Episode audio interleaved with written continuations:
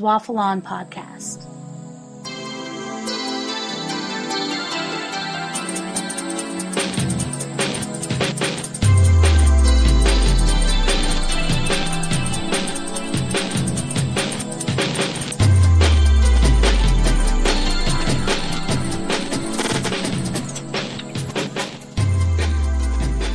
Hello and welcome to Waffle On about only fools and horses. I'm Simon Reddings. And I'm Mark Kelly. And I'm Peter Coleman. Welcome back, Peter, to the show. This is your third episode, I do believe. It must be, yes. Thank you for Can having me back. Can you name the ones you've already been on?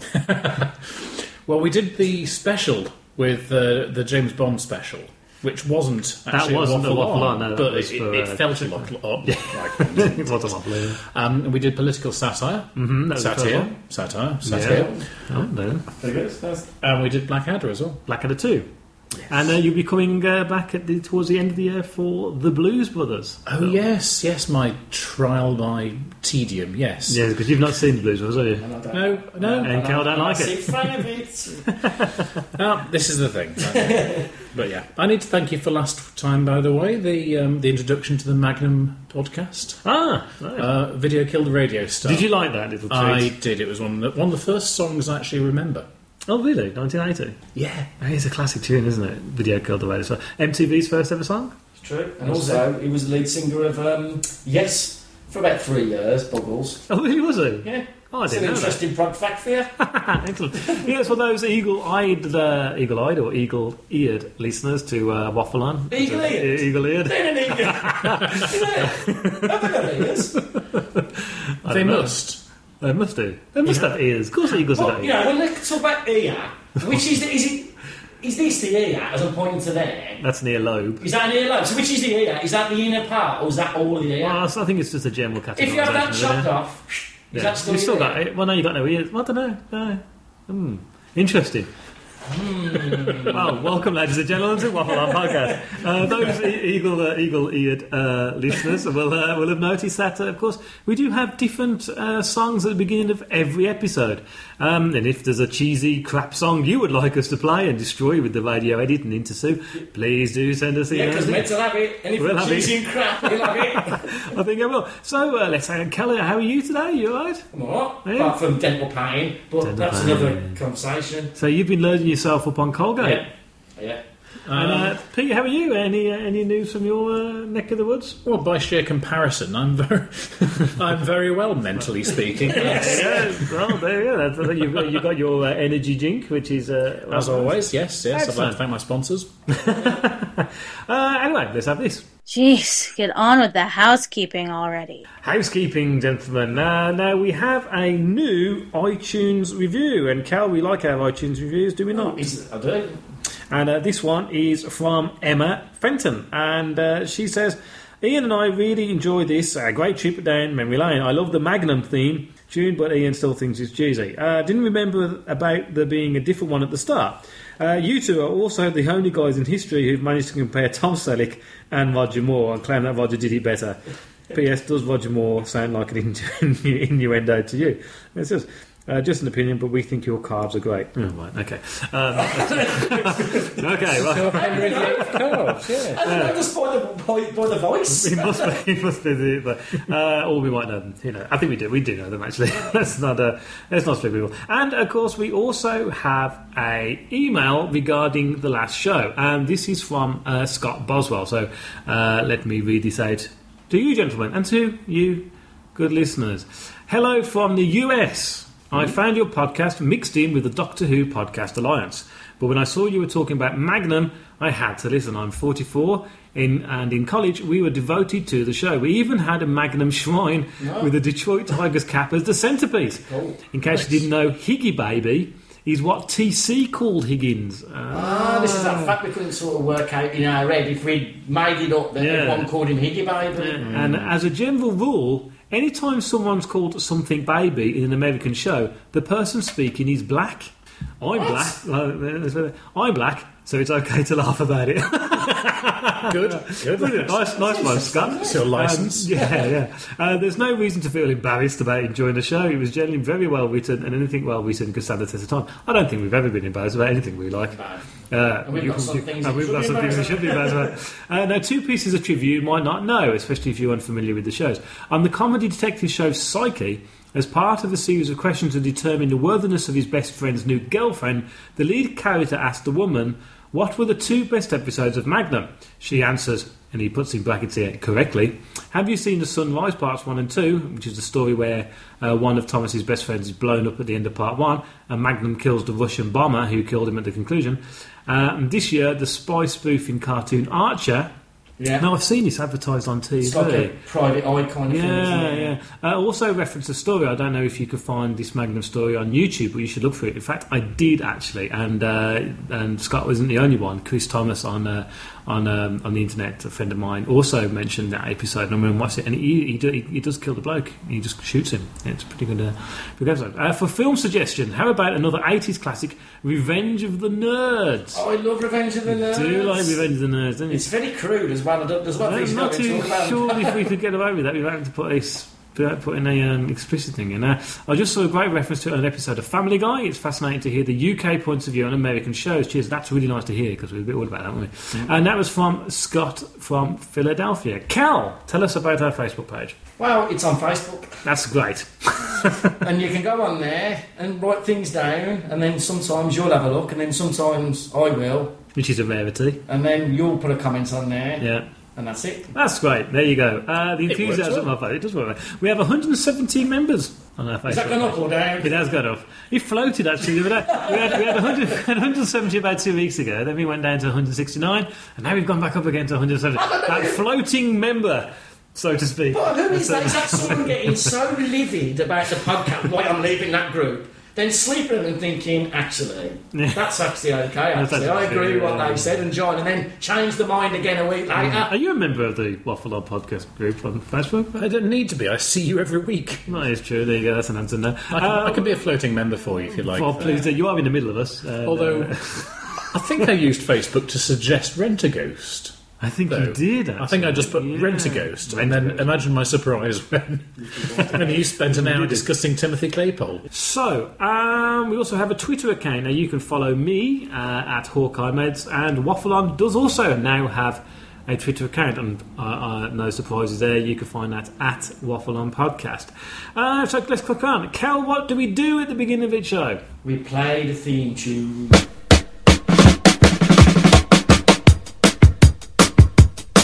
We got some off-price crack ties, some miles and miles of carpet tiles, TVs, deep freeze, and David Bowie LPs. All games, gold chains, what's names, and Edda Push, and Trevor Francis track suits from a mushy shepherd's bush. Push, push, push, push, push, push. No income tax, no VAT, no money back, no guarantee. Black or white, rich or poor, we'll cut prices at a straw. Hooky Street. Viva Hooky Street. Long live Hooky Street. Say magnifique Hooky Street. Magnifique Hooky Street. Hooky Street. Okay, the uh, theme tune there. Now, the theme tune uh, that we've just played is the one that everyone knows. You know, the Code, as you both know. Um, there's actually two versions of that, and there's also an original theme tune. Uh, that was wrote by Ronnie Hazlehurst. Now, the one we just heard is wrote by John Sullivan, the writer uh, and uh, producer of. Uh, He wrote the he wrote the theme He tune as and, well. and sang the theme tune, did John He did. Sullivan? He did No, that's Yes. normally Dennis Waterman's. He normally Yeah, that yeah. Uh, but so, as what we do, we like to uh, give you a little gift at the end of the podcast after the promos. Um, we are actually going to play the other version of the, the main theme tune and the original theme tune, so you'll get to hear that. Uh, now, just a quick note the one reason why we've actually bumped Only Fools and Horses up the schedule of Waffle On, and ironically, we do have a schedule, uh, was because unfortunately of the sad death of John Sullivan, who died not long ago. And uh, there's a couple of other deaths we'd like to mention in the, the entertainment world. Uh, one was Elizabeth Sladen, who died, everyone knows her from Doctor Who.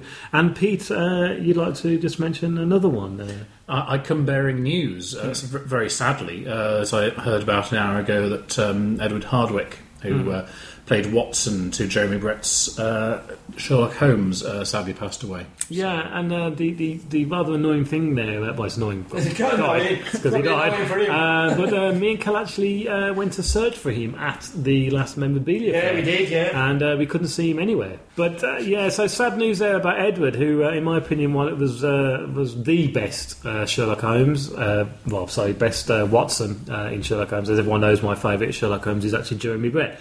Um, those people who might not know, we have done a podcast on uh, the Jeremy Brett years as Sherlock Holmes, in which Edward is featured, and we do urge you to go and look at that. So then, uh, let's uh, crack on with Only Fools Must Now, we'll have a little bump, as we like to do. And then talk about now. We are going to try and put some clips in throughout the episode, um, because but the trouble is, a lot of them are visual gags, as we all know, and so we've picked a few out. Now there are seven series of Only Fools and Horses, which people might might think that's a bit of a shock, um, and there's a number of episodes with 64. Which in your, which, you know, in your head, you think there's hundreds of episodes made, don't you? Mm, yeah. 20 episodes like Friends, you know, loads and loads and loads of it, but there really wasn't. But No. you only ever see the same series anyway. Yeah, the same as going. There were 64 stroke 65 episodes. Some people class Miami twice as one episode, but actually, of course, it was in two parts. Yeah. There were six lost episodes. Now, I've already wrote all these down, got, did a bit of research. Uh, many thanks, I must say, to the Only Fools and Horses Appreciation Society online. Uh, if you're a huge fan of Only Fools and Horses, please do go to their website. Um, they have lots of information where I've got some information from there, so kudos to those. Um, now, it was directed by, in 1981, Martin Shardlow, and the main actors in this was David Jason, Nicholas Lyndhurst, Lennard Pearce, Buster Merryfield, Roger Lloyd Pack, John Challis, Paul Barber, Tessa Peake-Jones, Gwyneth Strong, Patrick Murray, and Sue Holderness. We'll talk about those individually later on.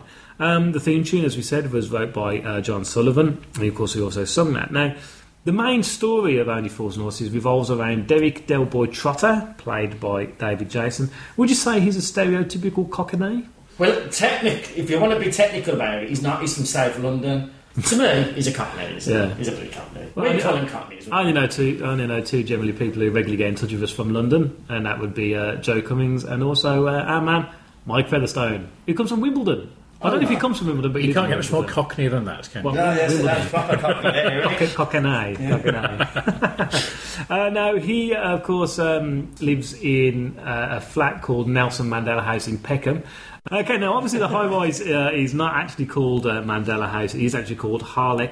Harlech Tower, which is in Park Road, East Acton in London, uh, uh, up to 1988 when uh, it was then moved to the Whitemead House on Duckmoor Road in Bristol, where a lot of Only Fools and Horses was later shot.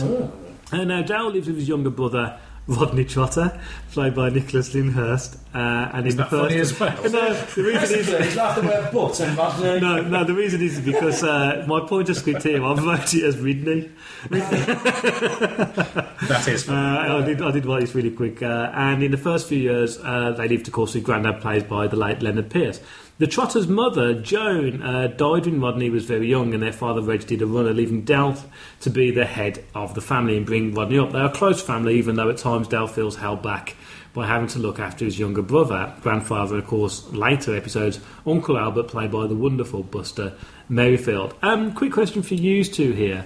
Who do you prefer, Grandad or Buster or uh, Uncle Albert? Uh, Cal, you. I'm, Uh, a, I'm an Uncle Albert now. you're an Uncle Albert. Uh, uh, you know, Grandad had some great lines, Hmm. but he, I just found him horrible. Do you know? Like, you know when you. You- If you, there's a, sometimes you see a character in it and you've got no logical reason why you don't like him other than Yeah. you just don't like the look of him. And very much with him, I just didn't like the way he was always a bit dirty. And, yeah. You know, Uncle Albert was like a sailor and he was like a bit lively. He had a like- big white He had a beard. big white- A huge bushy beard. Now, um, uh, yeah, I always remember our, our, our, our good friend Kev Morgan always said he didn't like Grandad because he looked like he smelt of wee. Yeah, and he did. He, but he was He did sort of playing that role when he was, he was horrible. Yeah, obviously, I mean, he's an actor. old yeah. drunk, weren't they? Mm. Now, uh, yeah, I mean, I must say, I'm, I'm more of a I'm more of an Albert fan as well. I must admit, I, I like I do like Only Fools and Horses a little bit. I mean, I love Only Fools and Horses anyway, but I, I really do like. Uh, I, I think as well is what, what sort of what Pete was saying that we sort of matured at the, the, the sort of the rate of that. So by the time we were like 16, 17, it was the late 80s. Yeah. And we were getting the jokes then. Because you always got people falling over, but it was the other jokes about class and all the other jokes about what there was in very much in that. And you sort of pick them up as you. Well, get yeah, I mean, you, you saying that there, I'm just going to do a big shout out to one of our listeners, to Cheryl Huff, who's an absolute huge Only Fools and Horses fan. In fact, she's uh, sent us an, uh, an email which we'll uh, read out in a bit. Um, and she says one thing that really annoys her is um, the, the the classic, you know, Only Fools and Horses scene with Del falling through the bar. Yeah. That, really, that really does. But uh, every really great comedy has got a scene like that. Uh, it's just, it's just, it just, you know, that's just for the, you know, what should I say, the, the, the you know, the temporary fans, isn't it? Yeah. Every, you know, they, they can put that on the top ten funniest things in Britain ever, and that'll always be in there. But it's not the top. best Only Fools and Horses bit No, by a no, long no, way, not is it? I think that's uh, what contributes to my my slight hatred of the program is that that particular clip Yeah, I can understand is, it. is at the top of all of these Yeah. lists. And well, firstly, out of context, it's not that funny. Didn't And Stewart Lee do a whole show all about that, didn't he? He did. Yeah, yes, all about yes. that, saying it's the funniest thing ever. Wasn't it? It's just, you There's, know. there's so much more out there, and it's just one another example of these lazy list programs. Is that, is that the reason why you're not a great fan of um, of Only Fools and Horses, Pete? Um, I think part of it is um, the kind of crowd mentality that goes with the show. Sometimes, I mean, you, you know, if if all of your friends have seen a film and it's amazing, and Yeah, they yeah. they all say it's amazing, you must go and see Yeah. it, and something in back of your head says, no. I I'm won't." going to go and see Yeah, that Is that, is because that everybody like a, else. That's just was- like a rebellious streak more towards it. Kind of in a way, but I think, uh, Kelly, you know, you're nodding there. I think, I think you know exactly the same thing. That happened to me with Trainspotting. Have you never, have you You know- never seen you know- Trainspotting either? Much later, much much. Do you later. know what it's in me? That with me, it's Lord of the Rings. Oh. It, it leaves me cold, and everyone was telling me, especially you, mates, oh, this, it's amazing. It's, it's like, oh my But it is amazing. God. And no, but no, it isn't. Yeah, I know, but I mean, that's- your opinion, that's If my I opinion, don't yeah. get it, I'll just. Well, like I tell- said, I even says how great it is. I'm thinking, no, I prefer, it's, this is really bad thing. I prefer the cartoon in the 80s. Sorry. it's a bad thing to say. That is a bad thing. Get out of your house. No. Get out of your house. think I know, no. Quote, But- quote, quote but Peter Cook and Dudley Moore. But you know, like Pete's saying, it, it, hmm. you know, you, I think most people have that, don't they? you know they want to go against the grain. I think know what? everyone's got that in them, haven't they? Yeah, you know what my one is? What? and I'm, I'm rectifying this now, is Firefly.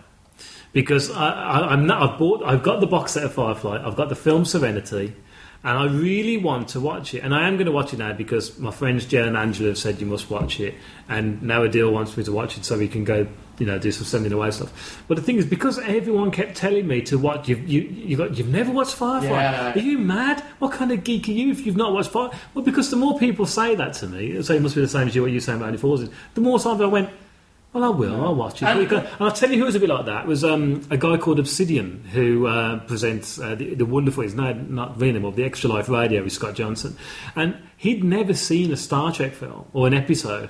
But because everyone was saying, "Are you mad?" He said, oh, "I can't really be bothered." And because the more people kept saying, "You must watch it. You must watch it."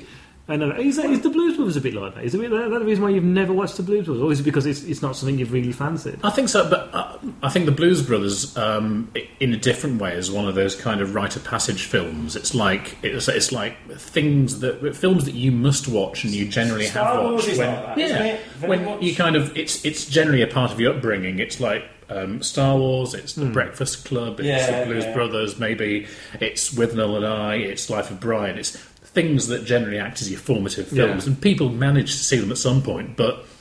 Uh, Blues Brothers went by, went by me, that's so we'll um, apparently you'll be tying me to a chair and sorting that out later in the Oh, year. we will do. It involves some beers and a curry, so it seems like a perfectly ideal Saturday, if you ask me. Beer and a curry. Yeah, All right then. That's good. Uh, well, being as we mentioned Cheryl, let's read out her uh, her email. She kindly messaged me on Facebook, and she says, uh, au- au- au revoir.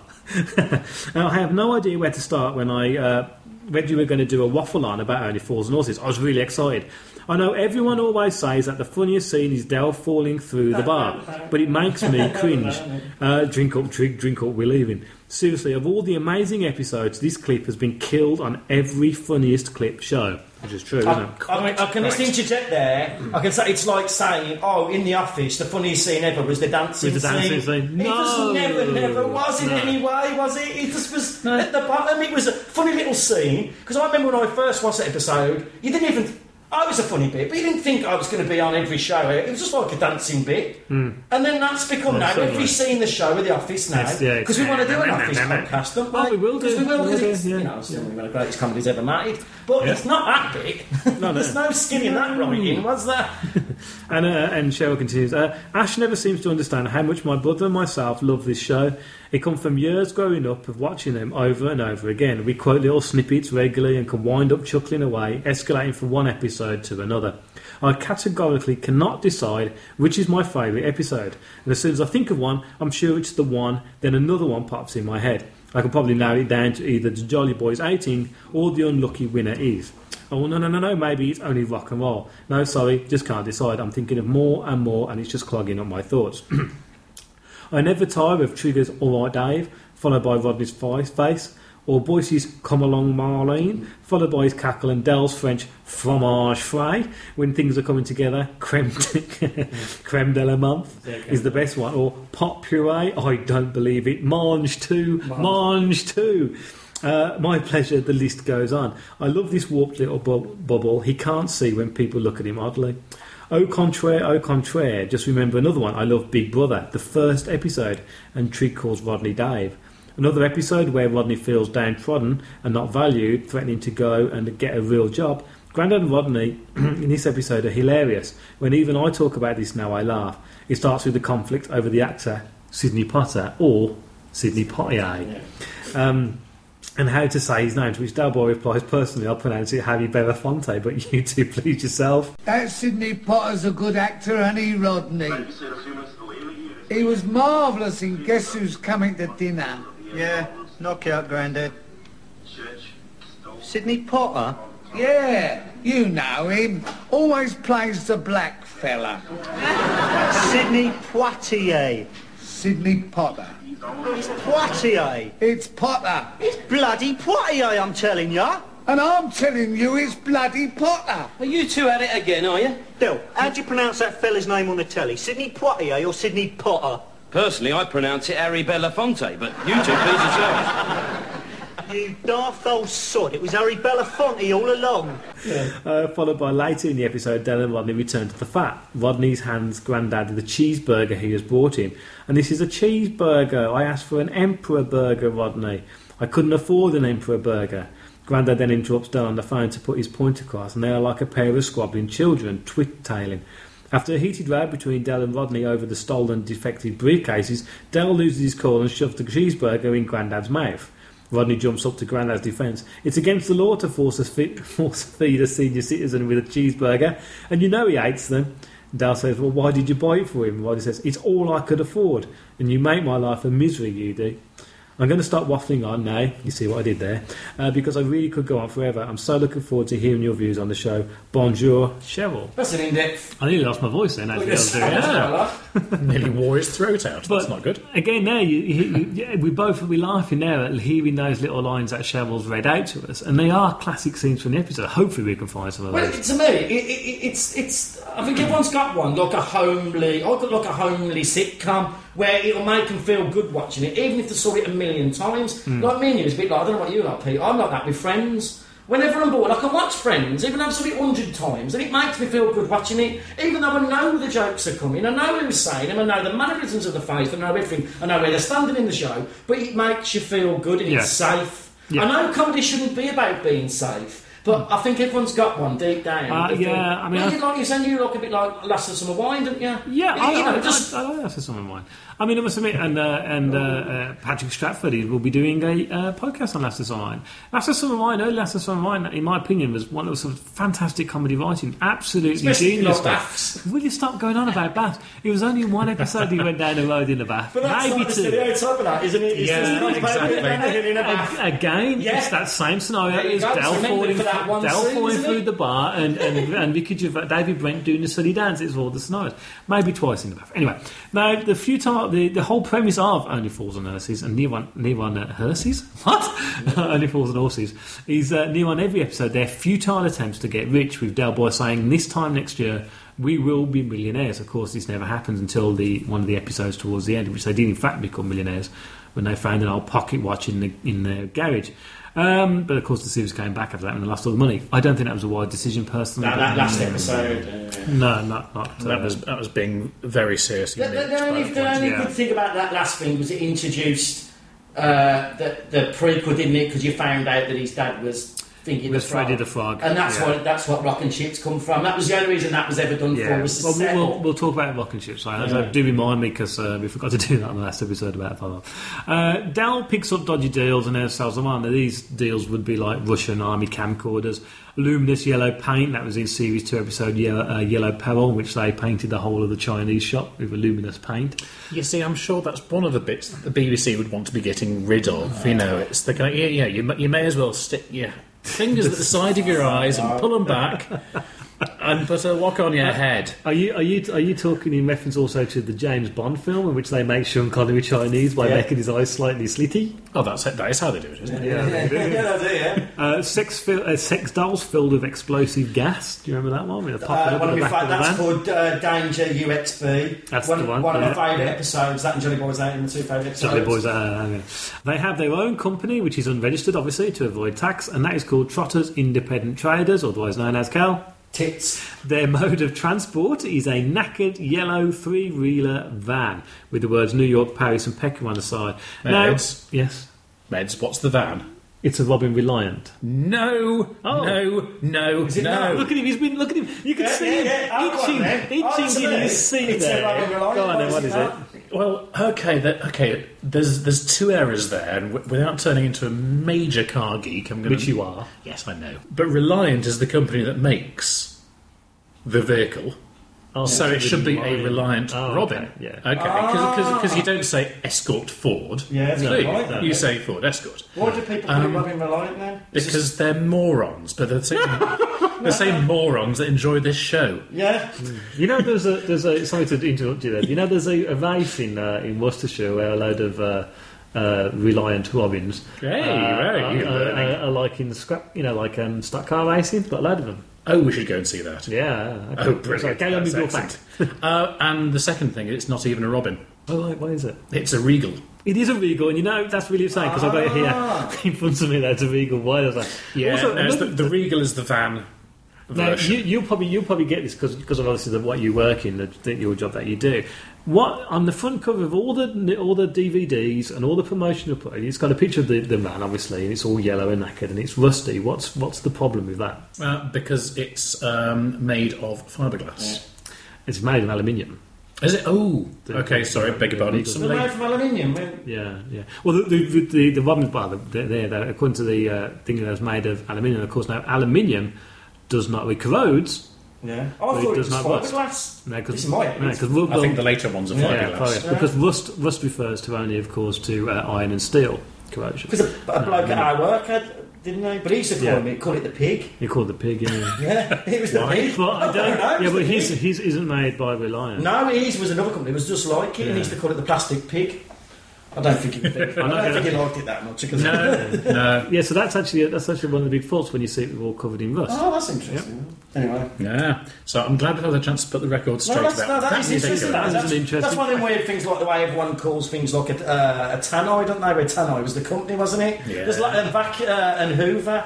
Exactly. Yeah, I'm hoovering, like, you're, you're vacuuming. Vacuuming, yeah. That's the thing. But yeah, oh, it used to wind me up because everybody would be wittering on about, oh, it's Del Boy and his Robin Reliant. But everyone calls it Bobby Reliant now, don't? Yeah. Everyone does. That- that So, so there you go, people. now. Yeah, It's it's a now Reliant Regal. Yeah, There it is. Uh, they drink regularly in the Nag's Head. Uh, now, of course, as well, they also gave us such swear words, uh, modest swear words, in school playgrounds such as Wally, Dipstick, and Plonker. Plonker. Uh, now, before we talk about the main characters, I think we'll read an email from Patrick Stratford. Cal, you owe him a badge still. I know, yeah. Along with Susan Stewart, Tim Noyes, and Al Kessel. Where the hell Like I said, is it's lucky these it might be emails? badges last week because they've been quite psychedelic. Yeah, I think that probably would have been pretty good if you ask me. Well, that would have been pretty strange. uh, no, I've said I've got all my equipment, my badge making equipment. I've just ordered, got some new badges turn up last, uh, some new pin bits turn up last week. So I'll be doing them this weekend and bringing them in on Monday. Excellent. So I'm quite relieved actually because I thought you were going to send him a badger. and not the beer. No, no, but there's a dead one outside, so Oh, well, nice. Well, here's Patrick's email. Hello, I've been a listener to the Waffle On podcast for a good while now, and other than the Facebook page, this is the first time I've actually left feedback for the show. I've often enjoyed Only Fools and Horses whenever I see it on television, although there are times when I think that the show is a little too overrated. Yeah, fun for you, Pete. Uh, the one thing I always give it full credit for, other than the acting, was for the writing. There were always strong gags in the show to keep the audience laughing. Like many, I was shocked and saddened at the time of, sorry, by the sudden death of John Sullivan. As I write this, the third episode of Rock and Chips is due to be transmitted this week, and it'll be strange to see that this will be the final work. If anything, it shows the legacy he leaves behind in his comedy programmes, such as Citizen Smith, Dear John, Just Good Friends, and of course Only Fools and Horses. Thanks and keep up the good work as always. Patrick. Uh, good email there. And, uh, He's a, but uh, he's, I think you're going to get more rock and chips. For one, Jonathan Fuller didn't even write a lot of rock and chips anyway, did he? well, his creditors are writing it. Uh, the last series, all he did was basically was uh, give them the outline for the story and Oh, let really? writers fill in the story. Well, there's only three episodes, wasn't Yeah, yeah. This won't be the end of it. it like in all TV and film, death does not kill a franchise. No, I mean, It- it I just mean, doesn't- it doesn't mean look, anything. you look at, um, I forget the author's name, do apologise, but um, he's just been given the job of writing another Sherlock Holmes under the guise Oh of yeah, it's um. Oh, he's a. Oh, who's the writer now? Come, I can't come back because I know that. Yeah, Cause I, Yeah, 'cause I- I listened to the him last- interview on, uh, Richard uh, Bacon. He's really Yeah. famous, right? Yeah. He's how annoying. Well, anyway, I, I know they're, big- they're about doing a, they're about uh, my girlfriend's a massive fan of like tre- uh, Treasure Island, and they're doing another Treasure Island. really? Yeah. Oh, interesting. Okay. So, uh, I, uh, Pete, I believe you might be jumping in with a few of these. Uh, so, let's talk about the main players, the main actors here. Who? First of all, Del Boy, played by David Jason, uh, born David John White on the 2nd of February 1940, so he's now 71, in Edmonton, London, England. Anything you want to say about David Jason, Pete? Um, I, th- I think David Jason is um, well, he's a fantastic comic actor, isn't he? Hmm. And he, he cropped up last week when we went to see John Cleese, Yeah, um, talking about his career, and he was uh, he was talking about the fact that um, where the Pythons had come from, and um, uh, Terry Jones, Michael Palin, um, and Terry Gilliam and Eric Idle. Um, and uh, Gail, there's your David Frost link, by the way. Um, uh, worked worked with David Jason on the show Do Not Adjust Your Set Yeah. which is the kids' show that uh, John Cleese and Graham Chapman would sit Stop on a Thursday watching and- when they were supposed to be writing. Um, Yeah, I mean, so, I- so David Jason has a, has amazing uh, comic pedigree. Well, I said to you when we when we he, he mentioned that, didn't he? Just before the interval of John Cleese, uh, when John Cleese went off to do have a break, and I said to you, I always feel a little bit sorry for David Jason. Let's face it, he's been excruciatingly successful anyway. But um, you know, they picked those the other Pythons, but left him out. Okay, there was a woman in there as well. His name. But wasn't it the same? Yeah, but wasn't it the same with um? Wasn't Bill Oddie meant to be in them? And there was always a mad thing. It was why he never got in them. I know Bill Oddie should have been. Bill in, was should have been in the. Oddie was from the not the 1948 show. Yeah. Um, but I think with David Jason it's a little bit weird. But he, you know, they've never mentioned it. I don't really know if he's. they? Well, ever it ain't mentioned exactly holding him back, has it? Though? No, of he's done all right, hasn't he? Yeah. Well, that's true. I mean, I mean, he, I mean, he was he was picked for this part. I think after after being in, in Open All Hours, which I think was a great role for him. Um, I think I prefer him absolutely most in uh, Danger Mouse. Yes, or Count Duckula. Danger Mouse. Dangerous. Mm. Yep. I want to buy Danger Mouse. Ah, Terry Scott as Penfold. There's about four series of that actually on DVD. Do you know how many episodes of Danger Mouse there were? 82? Oh, very close to ninety. Oh! if I'd have got that right, I would have been doing. I would have been the, the, the joy, the dance joy anyway. You know. Uh, yeah, David Jason. Yeah, as uh, Pete says, was um, got this role playing when he was playing Granville. You know, uh, Open All Hours. Now, because Open All Hours was in the early seventies, they took a break of six years and came back. I think around about seventy-eight to eighty-two. He was actually playing Granville and Del at the same time. Oh, wow. And uh, had to um, had to wear a, a, a small bit of hairpiece, I do believe. Whether that's a vicious rim, I don't know. Not you and your bloody Look, wigs and look, hair. I'm sorry, but it's my Every podcast on. obsessed with hair. Wigs, beards, and moustaches. I'm sure there's something afoot there. No, he, he was also in a film uh, alongside Graham Chapman as well. I seem to remember. That- and also they one of the played- great cameos in Porridge.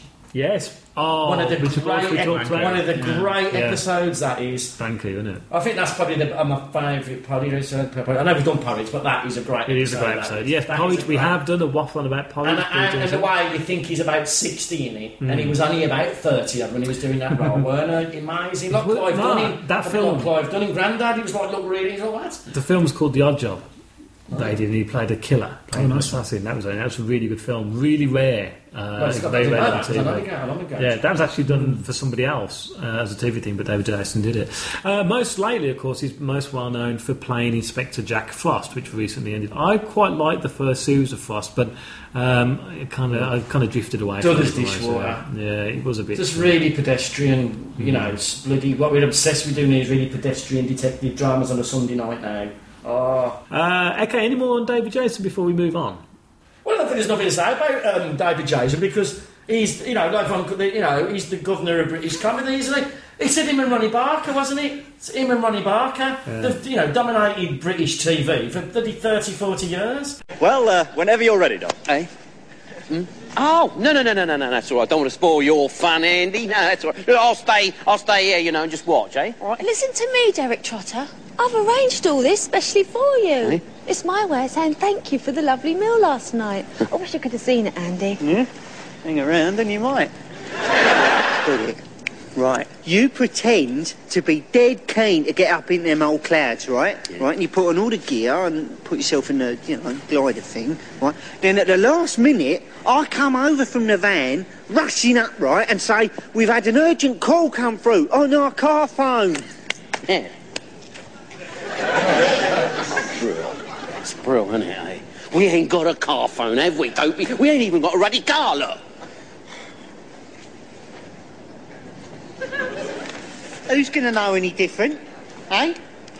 And then I say you've got to rush back to London immediately, right? And you act all disappointed. You go, oh no, but what can you, You do? do, yeah. What? and then we're in the van and we're away.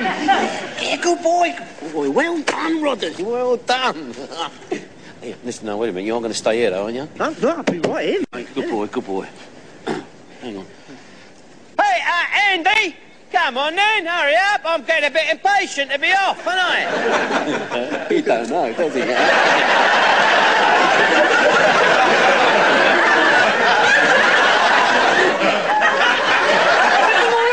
oh, yeah, beautiful, darling, beautiful, yeah. Now, uh, you remember everything I told you about controlling the glider? Yeah, don't worry, Andy. It's all up there, down there for dancing. oh,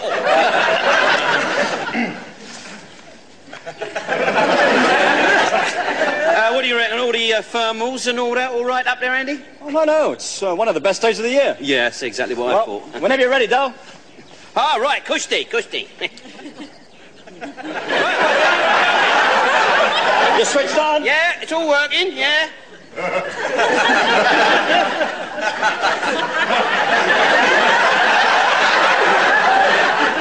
Uh, is that a is that our phone I can hear ringing, Rodney? Hey?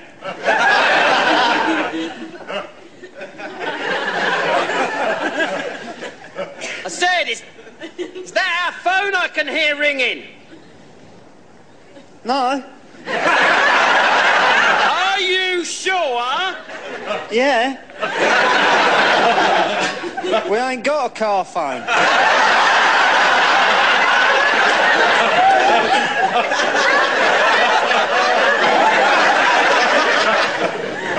Get up as high as you can, Del, eh?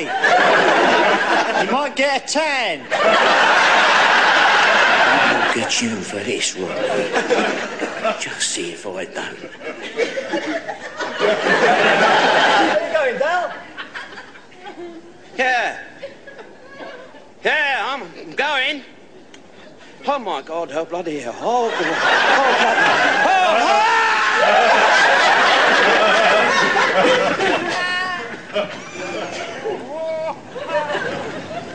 Oh. oh. They do this for fun. Go, go. Oh, please let me get back down safe enough. Please, God, let me get down from here. So, oh, oh, oh. What's he doing? Well, where's he going?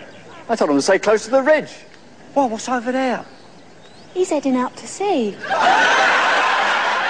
Uh, Nicholas Lyndhurst as Rodney Trotter, born Nicholas Simon Lyndhurst, good name, on the 20th of April 1961. Uh, 59. In Emsworth, Hampshire, England. Uh, England. Uh, Lyndhurst became an actor who hit the screens at a very young age. Uh, I remember him, say, first everything that he did was in Carla Lane's Butterflies. Yeah, yeah, he was having him strained with really mad tank tops. Yeah, and I believe I believe the brother in uh, Butterflies is now in Coronation Street playing a cross dresser. So, uh, it's in butterflies. Yeah, I used to. You know who else was in that was Geoffrey Palmer. Uh, I love Geoffrey Palmer. He's got such one of those fantastic rubber faces. I think kind of faces. Uh, he was also uh, after. Uh, sorry, after uh, Butterflies, he was in the Porridge follow-up, which is called Going straight. Going Straight. Not that not, uh, not that Uh, one series, got it on DVD, watched it once. Um, It was not never, bad. how can you follow up? There's some things you can't follow up. It, you know, they try as much It, as was, it wasn't a bad series, if I It would have been all right on its own if Porridge hadn't existed. Yeah, But yeah. you're watching it, you're thinking, well, we're better in prison, Better in they? prison, which is terrible. Yeah. What Uh, kind? Are are there any follow-ups that, pe- that people have done? That obviously a TV executive has Hmm. thought it would be a great idea if we could get more of this, but not that, Not something that. a bit different. That's good. Just any examples of that working? What about Blackadder? Ah. Yeah, Blackadder you see- Same situation. Blackadder one. Oh yeah, okay. I think I think you pulled the Godfather Part Two argument out. Return, Yeah, what about yeah, that? yeah, Return of the Saint? Oh, Better than the original? not the Avengers. Um, other programs that Nicholas Lyndhurst did was The Two of Us uh, with Janet Dibley. Oh god, he's got such a record of doing mild comedy. yeah, yeah. Uh, terrible. although I did used to Oh. quite fancy Janet Dibley, if I must admit. Uh, he also did The Piglet Files. Do you remember The Piglet Files? And, sorry, Clip files, I don't remember that. remember that? And he also did Goodnight Sweetheart, a time travelling That romance was- program. How can you have a time travel program that's dull? They found a way of doing it. And it got your man out of bread. We will never do bread, will we? Well, it's just that, that version of the Blitz that is just completely wrong, and they were having their knees up while Yeah, being bombed in in a- in a pub. You know, it just wasn't like that. Now, uh, Nicholas also appeared, uh, he was the only actor actually to appear in the follow up to Only Fools and Horses called uh, Rock and Chips, and he played Rodney's real father, Freddie the Frog. Uh, any uh, facts or anything you want to talk about Nicholas Lyndhurst? No, no, I I think with me, Nicholas, I liked him in Only Fools and Horses, that's it. Hmm. I've, no, I tell you, he played a brilliant Uriah Heep. I was going to say, I was uh, waiting for he you to was say brilliant as Uriah Yeah. Heep. I've got to say, Absolutely I never brilliant. thought he could do that, but he did that menacing Oh. really well, Yeah. and that's a hard part to play. Uh, yeah, I can't think of much else. I didn't like Good Nights with two of us. No, no, he's just to, to me. He's just got this record of, of doing mild comedy, and I think he, he probably did the Julius Sawala bit of doing uh, too much time playing somebody else's child. Yeah, Yeah. yeah, yeah, yeah. It's good, good, good. Uh, well, Nicholas Innes now spends a lot of his time beekeeping. So that's probably. Something right, right. Somebody has to keep. Is that, that's a good link bees. back to Sherlock Holmes, though. It wasn't. Yeah, it is. Isn't it? It's a Holmes thing. Oh, I feel the need to watch some Holmes. Uh, Lennard Pearce. Uh, now, of course, he played Grandad in uh, Only Fools and Horses. Bo- Born uh, 31st of October 1915 in Paddington, London. Died 15th of December 1984, age 69 in Whittington Hospital, uh, London. Uh, he sadly died of a stroke. Uh, his other um, credits include Dixon's Dock Green, Sykes, and was also in Coronation Street.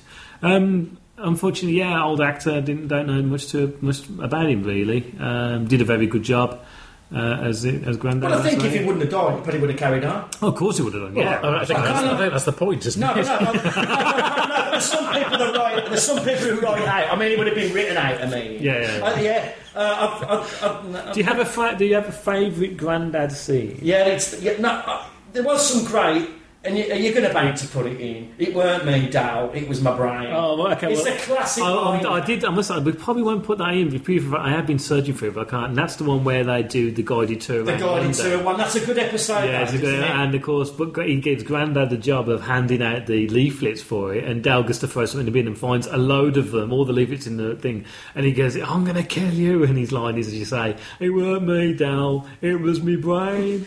uh, of course, uh, Gran- classic, like Grandad also did the great, um, which of course no point putting the sample because it's more of a visual gag, the chandelier gag. Uh, in which they, they, they say they're chandelier cleaners. There's two big chandeliers. Is that not an overrated episode, though? Well, it's another one of those scenes that's always the most played, hilarious. Yeah, Yeah. yeah, you know. I mean, he does say there's a great line in that where the, the, the guy, the butler, comes up and he goes, uh, "I shall inform the, the, the master of the manor straight away." And he goes, "You do that." He goes, "Has your master got our name and address?" No, he hasn't. Good. And they do a. But there you go. know, the better line is after Let's after the occasion. The line before Yeah. it.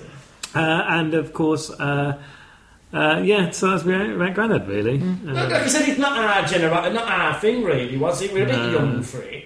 We got into, you know, we and he used to have two TVs. Yeah. And eat cheeseburgers. And look Yeah, he was just a bit dirty looking, wasn't he? I think you just can't get. And who plays? Who plays him in Rock and Chips?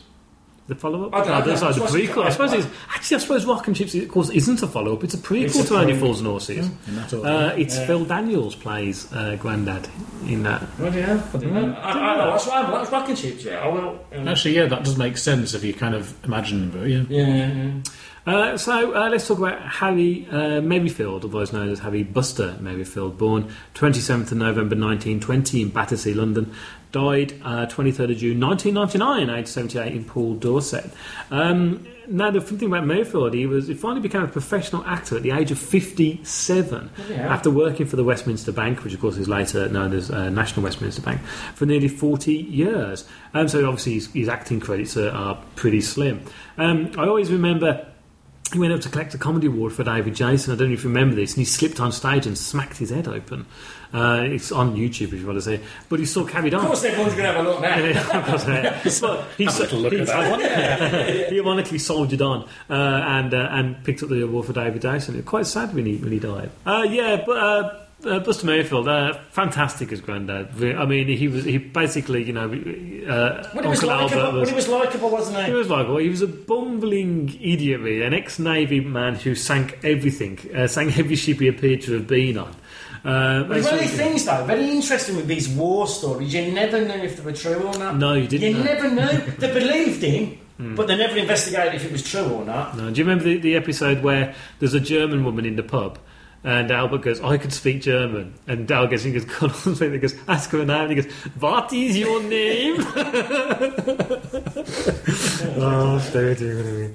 Uh, okay, so other uh, actors being this. Now, Roger Lloyd Pack, uh, who plays Trigger, born 8th of February 1944 in Islington, London. Uh, other credits for him, of course, most notably, really uh, Vicar of Dibley. And Uh, also, he was really good in uh, Interview with Vampire. Played the piano teacher. Ah, I'm a big good fan of call. that. Big, big fan of that film. I know it's completely rubbish. But It is I really rubbish. like it. Kirsten Dunst in that? You are? Kirsten Dunst in that? Yeah, she plays the, she plays the little girl. Uh, his daughter, obviously, is Emily Lloyd, who was most well known for the film. Wish you were here. Yes. Uh, no, I heard much of Emily Lloyd, actually. Of late. Yeah. Uh, no, actually, I don't, I, she was going to be this next big thing in Hollywood. It just never happened for her, did it? no. I think she had Wish You Were Here, then I don't know. I heard um, a, a an old interview with Roger Lloyd Pack. Um, it was one of these uh, sort of three-hour-long uh, comedy interview shows that they, they cobbled together occasionally on uh, Radio Four Extra, and um, ap- apparently he was originally uh, named uh, Roger Pack. Oh, right. Um, and it, it was it was the point at which they were um, apparently they put the Lloyd in to make them seem a little bit more uh, Ah. middle class. Oh, that's now- interesting. That's, So if his daughter's just taken on the Lloyd, then that's Yeah. entirely Yeah. fictional as names go. yeah. No, I I think I think uh, that uh, um, Trigger has probably the best lines in uh, Fools and we'll we'll we will play. Uh, to be honest, I think about- you're getting now at the crux why it was so fantastic because we've never had many ensemble comedies in Britain. No. In, in America, they've got a tradition of that where there'll be loads of different people. And that was the first time I ever saw that because usually just two characters and that's it. The other characters in the periphery. Not that Yeah. in this, the, the, the stronger characters were on the periphery. Well, let's let's have a couple of uh, let's have a couple of clips uh, of uh, of, of uh, Trigger. Uh, the first one is about uh, Trigger's cousin, and the second one, which I'll play immediately afterwards, and this is about Trigger's broom. Never give up on people, Rodney. I know sometimes they don't seem to understand, but when you're in trouble and you cry out for help, that's when it's important. I mean, you take, well, Trigger's cousin Cyril. Now, he had what? Well, he owed 500 quid or something on his mortgage, didn't he, Trig? Yeah. He was going to be thrown out on the street the following day. He was very worried about it. What happened then, Trig? He drove out to Beachy Head. He parked about five foot from the edge of the cliff. No. What, what, he was going to drive off it? Yeah. He just sat there for two hours, his head resting on the steering wheel. People tried to talk him out of it, but he was too depressed to listen. And this is the thing, Rodney, this is what I mean about people. You see, because those people there, they had a whip round and they got him his 500 quid.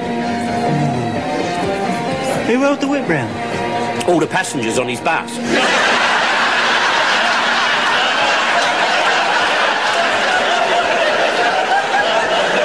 You see, Rodney, there's always something to look forward to. You just got to be patient, bruv, that's all. In the meantime, see if you can flog some of them syrups.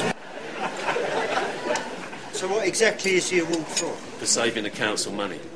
I am to mention to her one day that I've had the same broom for the last 20 years. She was very impressed and said, have a medal. 20 years. That's a long time, Dave. Yeah? Well, that's two decades, isn't it? I wouldn't go that far, but it's a long time. J- uh, Treat, just, just a second. If you've had that broom for 20 years, have you actually swept any roads with it? Well, of course. But I look after it well. We have an old saying that's been handed down by generations of road sweepers. Look after your broom. Did your broom will look after you. No, Dave, it's just look after your broom.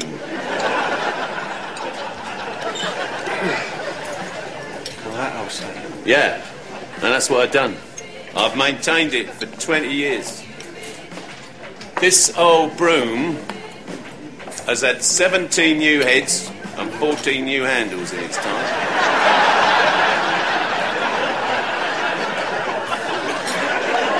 How the hell can it be the same bloody broom? Well, here's a picture of it. What more proof do you need?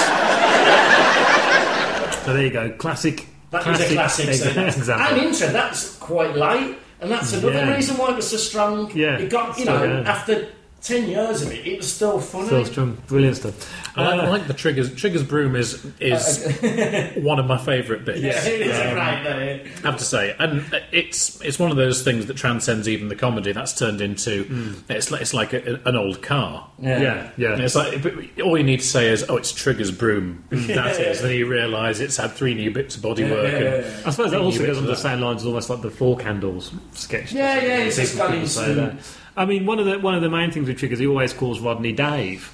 And he even explained earlier on, one of the first episodes, in fact, it could be the first episode, he says, Why do you keep calling me Dave? And he goes, Well, that's your name. And he goes, No, it isn't, it's Rodney.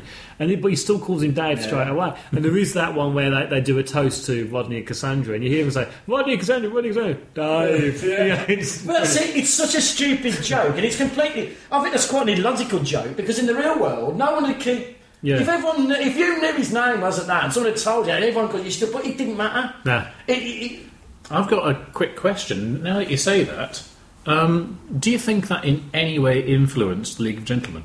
Hello, Dave. I'm sorry? Is that Dave? Oh, no, I think you've got the wrong house. Okay, is Dave there? Uh, no, there's no one called Dave here. Okay.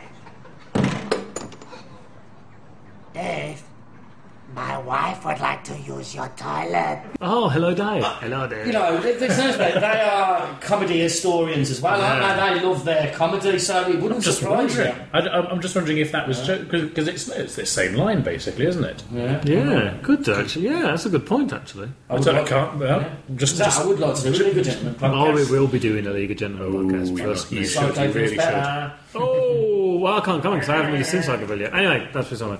Now, on to uh, John Challis. The reason why I was laughing is because I was going to say onto John C. Hallis as Boycie because I've, I've left the gap in between. oh, dear me. Do you think I'm a writer? Dear God. Uh, John Challis as Boycie, born 16th of August 1942 in Bristol, in England. Uh, ironic because when you hear him speak, he's so posh. Everyone, it's one of them things, isn't it? You always see uh, John Challis playing Boycie and speaking like that, and then when you hear him real Oh, life, really- it's like, oh my lord, he's, he's really posh. Um, now he's been an awful lot of stuff, and I want to just read out the list that I've copied down here. Really geeky facts, and Kel, I think you'll probably like one of these. Dixon of Dock Green, He was in Dixon. it- Oh my god. Yeah. The Sweeney, He, he must have been in the Sweeney. I think every Cockney actor in the 70s Yeah. must have been in the Sweeney. It was the law, I think. he was in Doctor Who, The Seeds of Doom. Uh, Juliet Bravo, one I know you're a big fan of. Uh, Coronation Street, Bloomers, Citizen Smith, ever decreasing circles. I know that's a personal favourite, isn't it? Oh, God, okay. absolutely. Chance in a Million, The Bill, One Foot in the Grave, Open All Hours, The New Statesman, Don't ah. Wait Up, Soldier, Soldier, Brass Eye, He was in Brass Eye. My Family, and Heartbeat. Brass Eye. Yeah. Oh, that's a mixed old portfolio, isn't it? can't remember. I look. What was he? Bra- Was it might have been one of the sketches to do with non. It must have been when he was set up. I can't remember. cake or something. Yeah, when he was doing nonsense. Mm, well, we'll Must find have out been. when we do the Chris Morris When we do the special, Chris Morris special. later in his Good year. Um, I really like John Chase, and of course he's in the spin-off, which is the spin-off, Green Green. Oh, sorry, Green Grass. Well, it's at Home. interesting, isn't it? Boycie is a git. He's a git. He's not a, not a nice person, but you Great like laugh. him. well, the thing is, he's always trying to get one over on Del, Yeah. isn't it? That's his his uh, his arch enemy, isn't it? As I say, every character needs an arch enemy. Mm. Of course, Great yeah. characters have an arch enemy. And then all the way, all the way through that, like when uh, when they do become millionaires, when they find the fob watch, there is those lovely Lovely, scenes yeah. where they where Rodney walks into buying the um, the Rolls Royce. 'cause I want to buy one because he goes, and he throws down the check in front of him, and his laugh dies off. And then when they all go into the pub, That's it, it's a and slowly they all start clapping, claps, and then afterwards, boy, I mean that's just such a beautiful, and that's the reason why they should have ended it there. Should have. Should have ended it there because it was such a wonderful, a feel good ending. Everyone, that's what everyone wanted, and I, I, I think it was a bad mistake to me. I mean, it's always nice to see Ernie Falls Naughty to come back because we because it's such a great program, if you like it. Um, but I, I think they made a mistake. Yeah, mistake. but TV's about economics, isn't it? The more people watch it, the more they'll give you that product. Yeah. So, uh, you know, the, That's the trouble. the Yeah. ratings were going up. They were going up. Mm. If they were going down, it would have finished, wouldn't it? But it didn't. So, and I'm not. If they were all there, they'd still bring it back. Yeah. Oh, there's no way that they bloody would. Well, David Jason and Nicholas Linder are still going, and all, well, of course, Trigger, Roger Lloyd Pack, Joan Chase, they're all still there. The only ones that aren't here anymore, of course, is Grandad and, And, Mike, uh, who Mike, sadly uh, passed Mike, away yeah. uh, at the same same time as the um, the remake. Uh, sorry, the remakes, the, the comebacks were coming on. I have to say the um, in preparation for this, I watched the episode where they're, they're in the pub and they're uh, toasting Rodney and Cassandra. Yeah, um, Dave. Hi, Dave. and um, I, I just I was watching um, I was watching John Challis as, as Boycie, and I thought, okay, I, I know the Boycie character. I know I know it's the it's the laugh that people Yeah. hang on to. But I was just watching talking. He was droning on. It's like. I really, didn't, I'm not getting this at all. Hmm. Um, I just thought, okay, yeah, you're, you're a dreadfully boring man, but also I just thought there were real holes in the acting as well. Yeah, I think the thing is, I think his character always always comes off better when Marlene, his wife, is being mentioned because it's, it's made out that she slept with all of them, even Trigger, isn't it? Really? Although it's never said, but there's always that thing of oh yeah, we remember Marlene, but it's all slight jokes, and I think his his character comes off a little bit more with the look. More than anything, Mm. it's like upper Yeah, look kind of, of I'm better than you kind of thing. Yeah, yeah. He was a villain, wasn't he? He was a villain. Yeah, well, he was a second-hand car salesman, wasn't he? Of, of the of the stereotypical sort. Well, it Um, was. There's no doubt. He worked on stereotypes, didn't he? Well, A lot of British comedy uh, has always done that, and there's nothing wrong with that because stereotypes are based in fact, aren't they? And this is what people don't want to understand. Well, this is th- th- this is in a way um, my kind of problem with the, with, with the show. Hmm. Uh, now, now you come to mention it. I mean, talking about stereotypes, and we're, we're talking about people who are market traders. Yeah.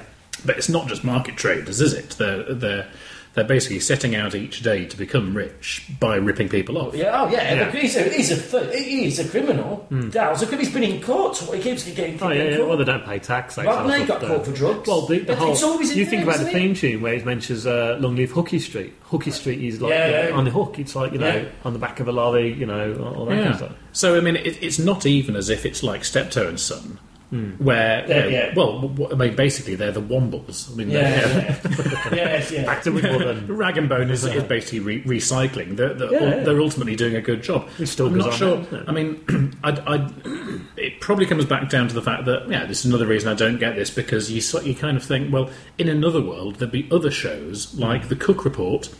Talking Or, about them, or yeah. Rogue Traders, Right, or yeah, That's definitely. Life, coming after these people for ruining people's lives with Yeah. their bloody schemes. Yeah. Um, and it's that and that and bread, where it's thieves and scroungers and stuff like that. must where it's like considering where you come from, the comedy That bread- program bread must grate was you to the bone, mustn't it? Really. I don't like it. No, it was terrible. It was terrible. I was like, I did. I was so- not great. That was a so yeah, I, th- program. I wasn't think I think that's that's part of it. Is is I, I, I sometimes I think past the morality of it. It's like I'm not sure I really want to be laughing at these people. Yeah. Can anyone give me a link towards the, as you were just saying, what they do? They selling stuff on the street to another podcast that we've done, another film that we've done.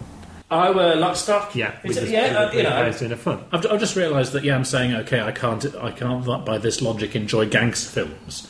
So I agree, it's flawed logic. Yeah, yeah, yeah, yeah. But I think I think that's one more step But no, I think into the fantasy. No, but I think the stereotype is right because it is very stereotypical. All them characters, I know, he's painted with a broad brush. Do you know what I mean? And they're not intricate characters. And but the, you know, but then again, do you think, I think Friends are pretty stereotypical characters? Oh, absolutely. Well, it's, it's, Really are. Friends is the ultimate for that. I mean, you know, you've got people, you, you know, you, you couldn't get much more Yeah, typical. Dad's Army. the worst. Dad's Army uh, with the spiv, the same kind of thing. Well, these were these were marks of a good comedy when you think about it. And the reason why I think later Only Fools and Horses faltered a bit, well, my opinion is because when they, as soon as they got married and they started to bring a family into it, it lost that kind of edge Yeah. towards. But it got serious towards the end. Only It got Fools and serious, and still also, brilliant. also, it's like what you say, Pete. Is the stuff that you couldn't do later on, and we'll talk about the DVD, and we'll go into more in depth than that about the DVD. The spirits are with us.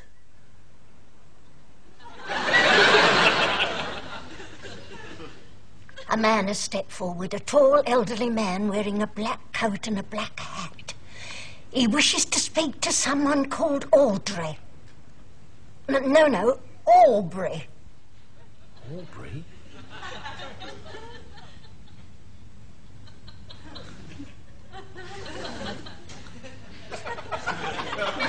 I am here.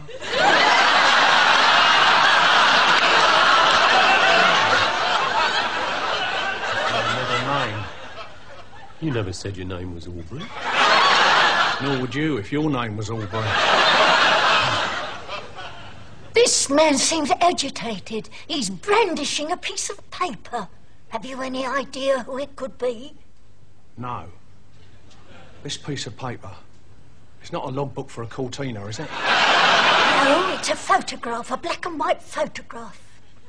It shows this man, but years younger. There's an odd looking boy standing beside him, five or six years old. Evil face.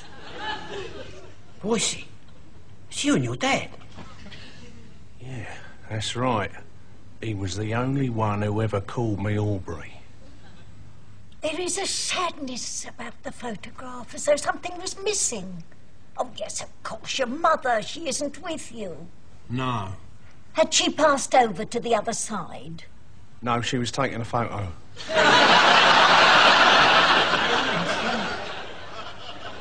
This man is worried. He says you must be a good father. You must look after your child. Is he having a pop at me or something? Elsie, uh, Boycie and his wife Marlene can't have kids. I've been trying for years, you know, but Nitto. Yeah, they've had tests, things frozen, everything. The hospital have just about given up with him. He's low on something. Do you mind not discussing my personal life in front of strangers? You could tell my old man to keep his nose out of my business. He was always having a go at me for not giving him a grandchild. All right, calm down. Aubrey. Wrap up for a start.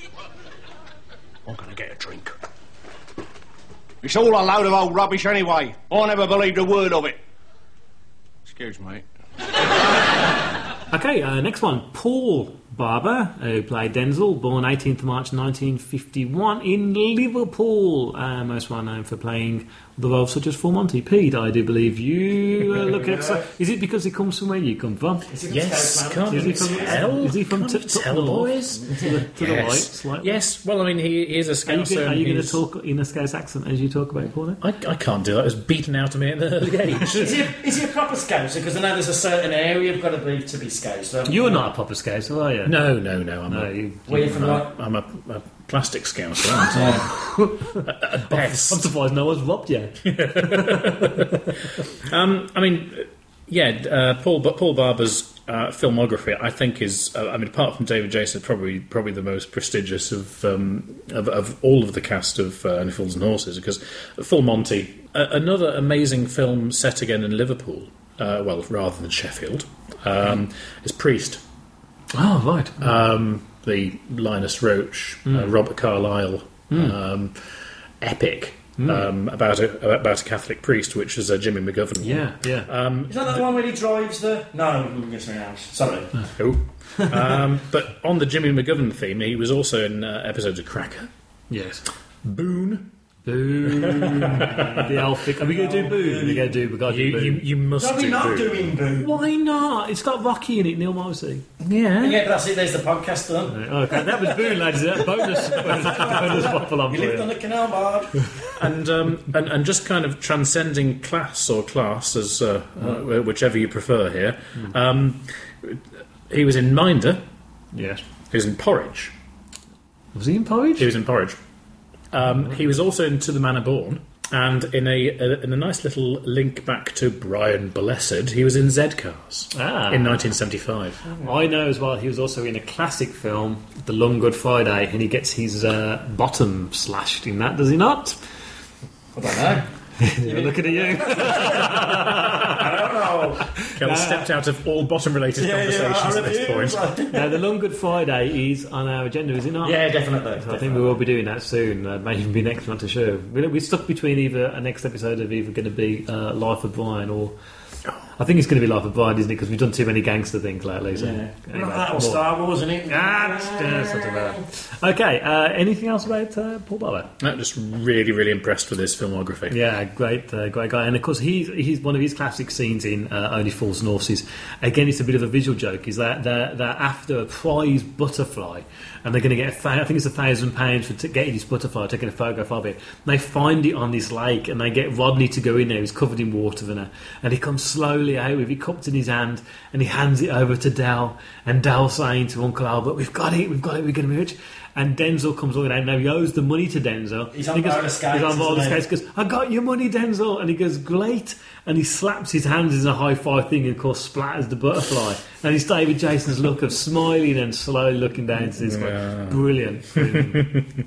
okay, so uh, we've got uh, Tessa Peake Jones, born 9th of May 1957 in Hammersmith. Uh, London, England, uh, appeared in Doctors, uh, Marchland, uh, the Quatermass terms. The nice terms. Yeah. And 1987, I believe. and she also featured in. I'm a massive quite fan. I don't Yeah. know that one. Is that one with John Mills playing? Is that... No, no, no, no, no, no, no. So it's Edward Fox playing him. What? Yes. What? You look stunned. That's a fact for you, isn't it? Oh, I love you quite- like that? There you that go. is a good- uh, that- you, I know for a while now you're itching to go to get That's out your it. Halliwell's That's don't you? uh, What? now, this is an interesting one. She was also in The Good Sex Guide, which also featured notable actors as Neil Morrissey, Oh. Gary Webster, who was in the uh, later Minder episodes, and Chris Langham. Oh, brilliant! At this point, I've got to put my hand over Kel's mouth before, before we get us taken off yeah, the air. Good Sex, Good Sex Guide, which is actually a two a two series uh, episode about uh, about sex. Oh, never. Um, okay, that one, there you go. Uh, Gwyneth Strong, uh, who played, as we should say, Tessa P. Jones, of course, played uh, Raquel. Best scene with Raquel? Quaying? Yes. Yeah, well, yeah, that's the great bit in it, Tony D'Angelo, isn't Yeah, it? Tony Jones. So I think we'll, uh, if you've got the clip, we'll play it. If not, of course, we'll just carry on talking. So, ladies and gentlemen, a warm welcome, please, for Raquel and Tony.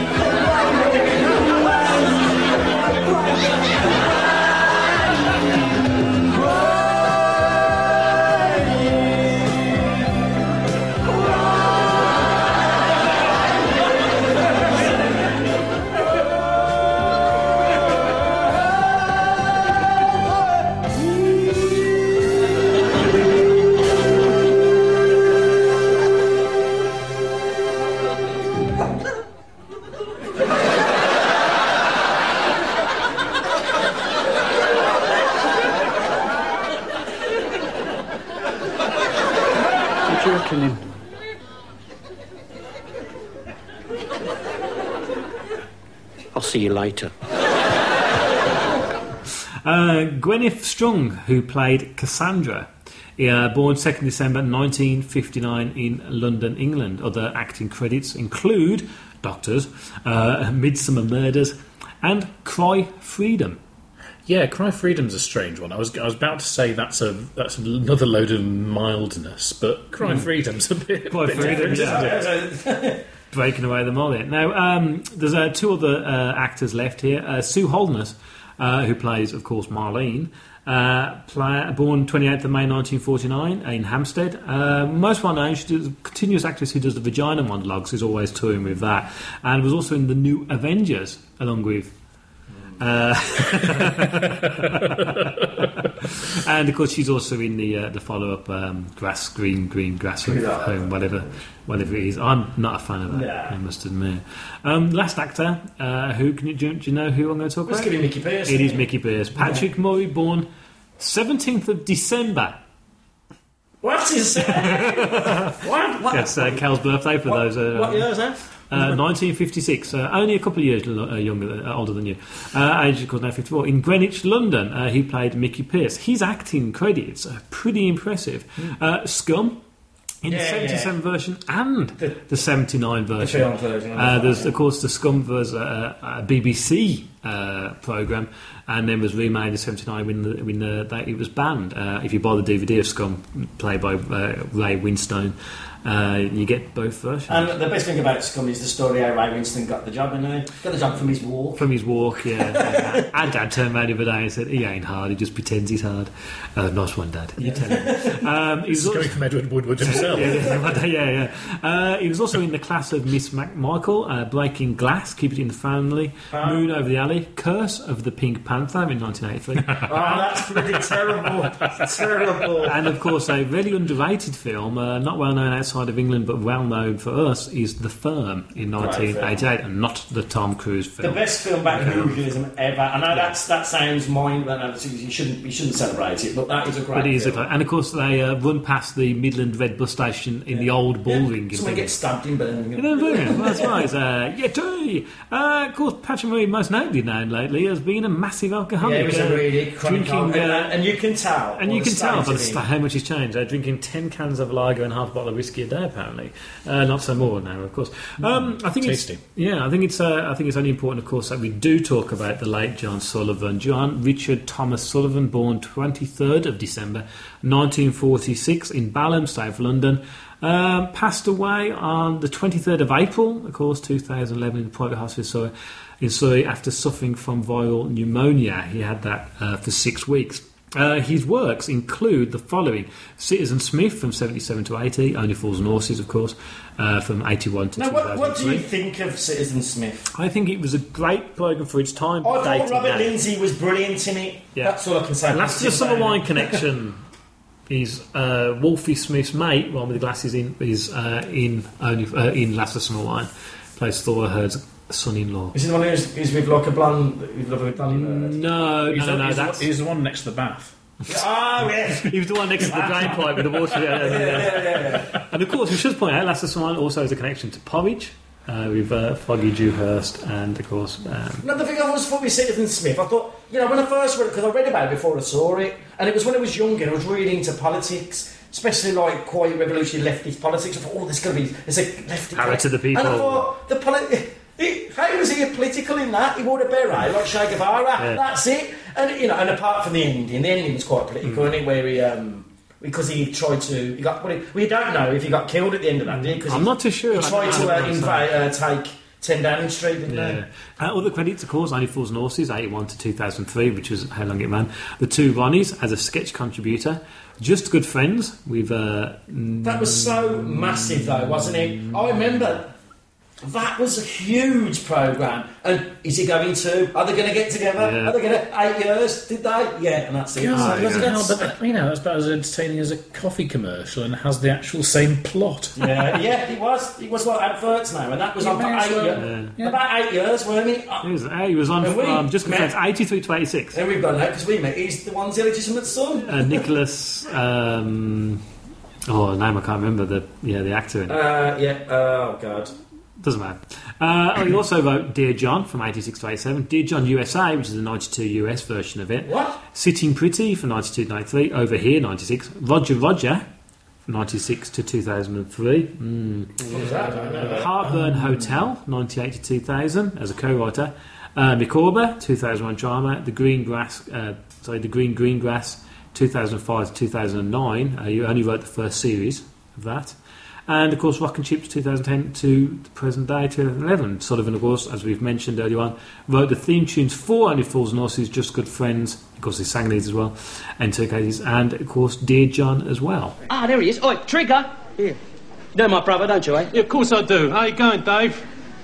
Sorry I'm late, Del boy. I had to pop round my sister's to arrange an alibi for next Thursday. Joyce, hey! Del, Mm. Del, What? why'd they call him Trigger? Does he carry a gun? No, it's because he looks like a horse. Listen, me and the Trigger have got some business to discuss, like that, I mean. Okay, so you get the drinks, meet us back here over by the table, all right? Oh, are, sir. Anything you say, sir. Borrow my daughter, sir.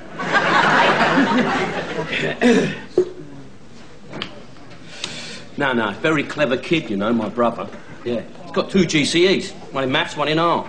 Oh, you want to see him when he writes a letter? Some of the words he uses. long ones? Well, they're like that, you know, some of them.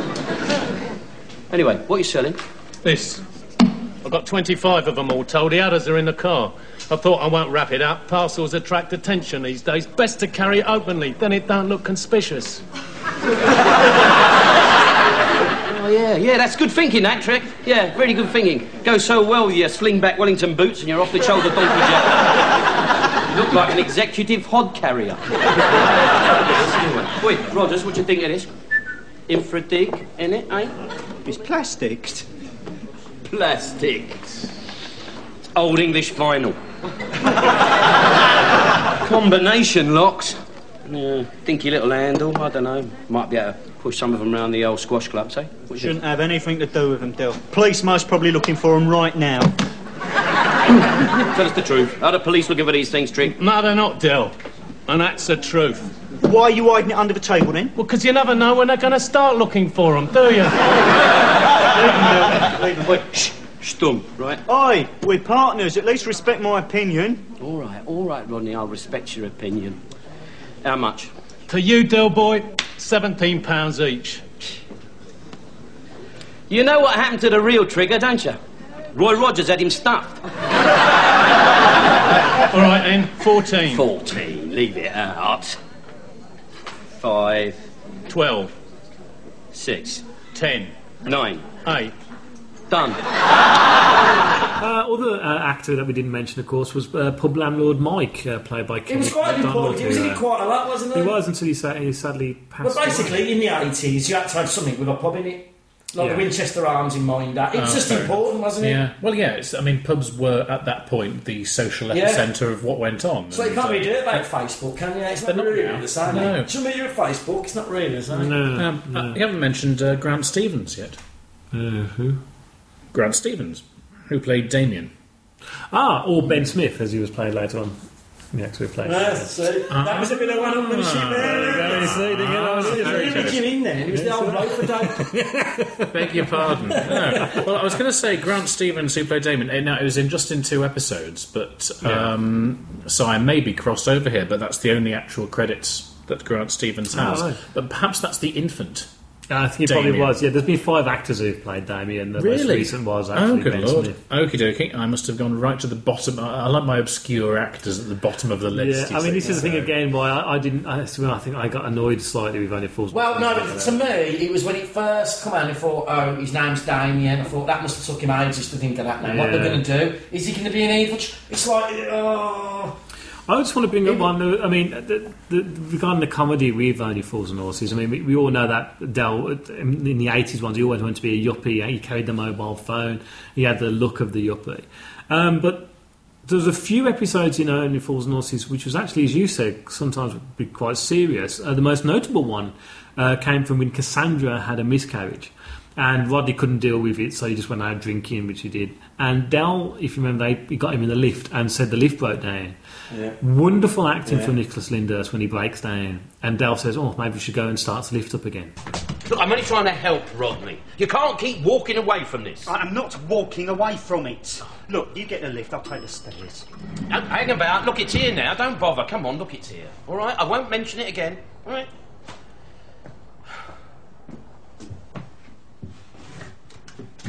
Look at the state of these lifts. Oh, wait, what's going on in there, Brains? Well, just a bunch of half-heads, aren't they? Look, Del Boy is a sex machine. Something like that.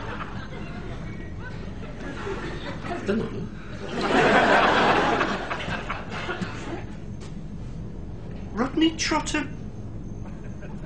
The Lion gits. What's happening?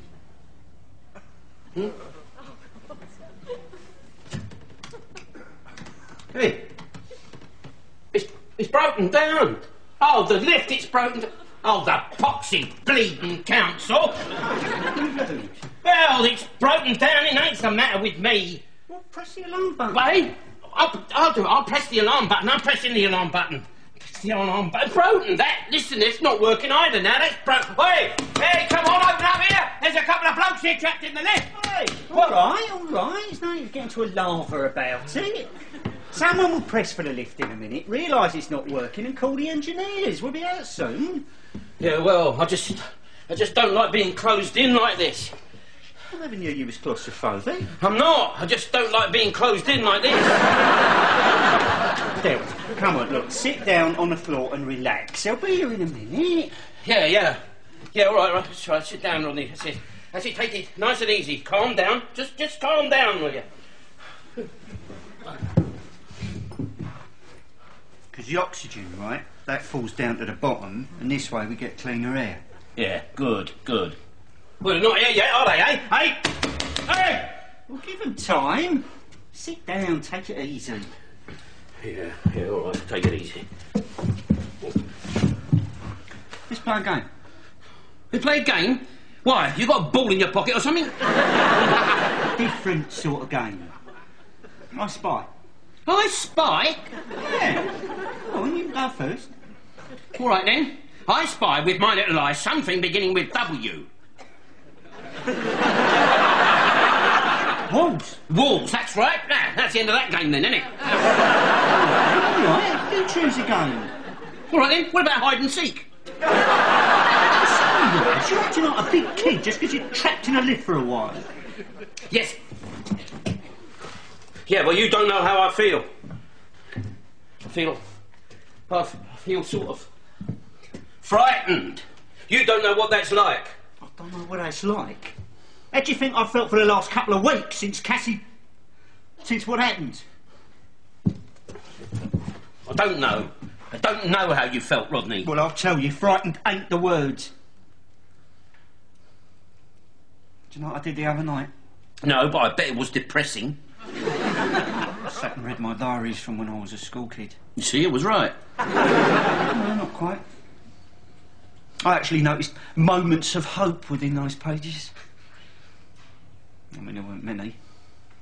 Just the occasional oasis of promise in a desert of pessimism.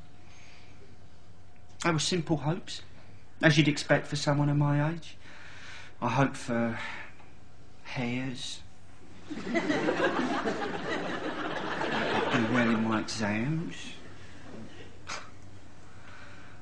I even hoped for a good job when I left school. Well, you got hairs, didn't you? Think how right said Fred must feel. Cass were so happy, Del. We were looking forward, and all we could see in front of us was this big, wide highway, and we were just cruising down it, and all of a sudden it came to a shuddering halt. Just like this poxy lift. Suddenly, happy families became Dungeons and Dragons. And I've never felt so in pain like that in all my life.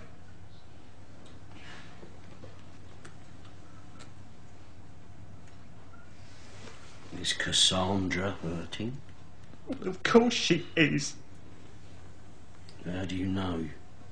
You haven't talked to her about it. No. And you know why? It's because.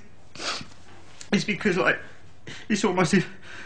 If I don't talk about it, it might not be true. But it is. I know, I know, but if I don't say it, If you don't say what? we lost our baby. But you did. And you have said it. Yeah, I said it.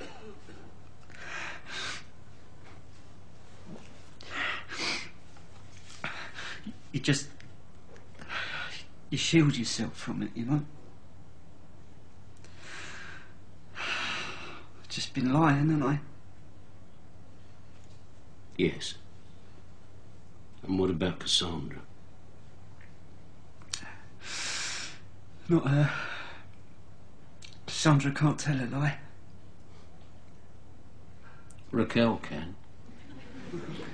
The moment one leaves my lips.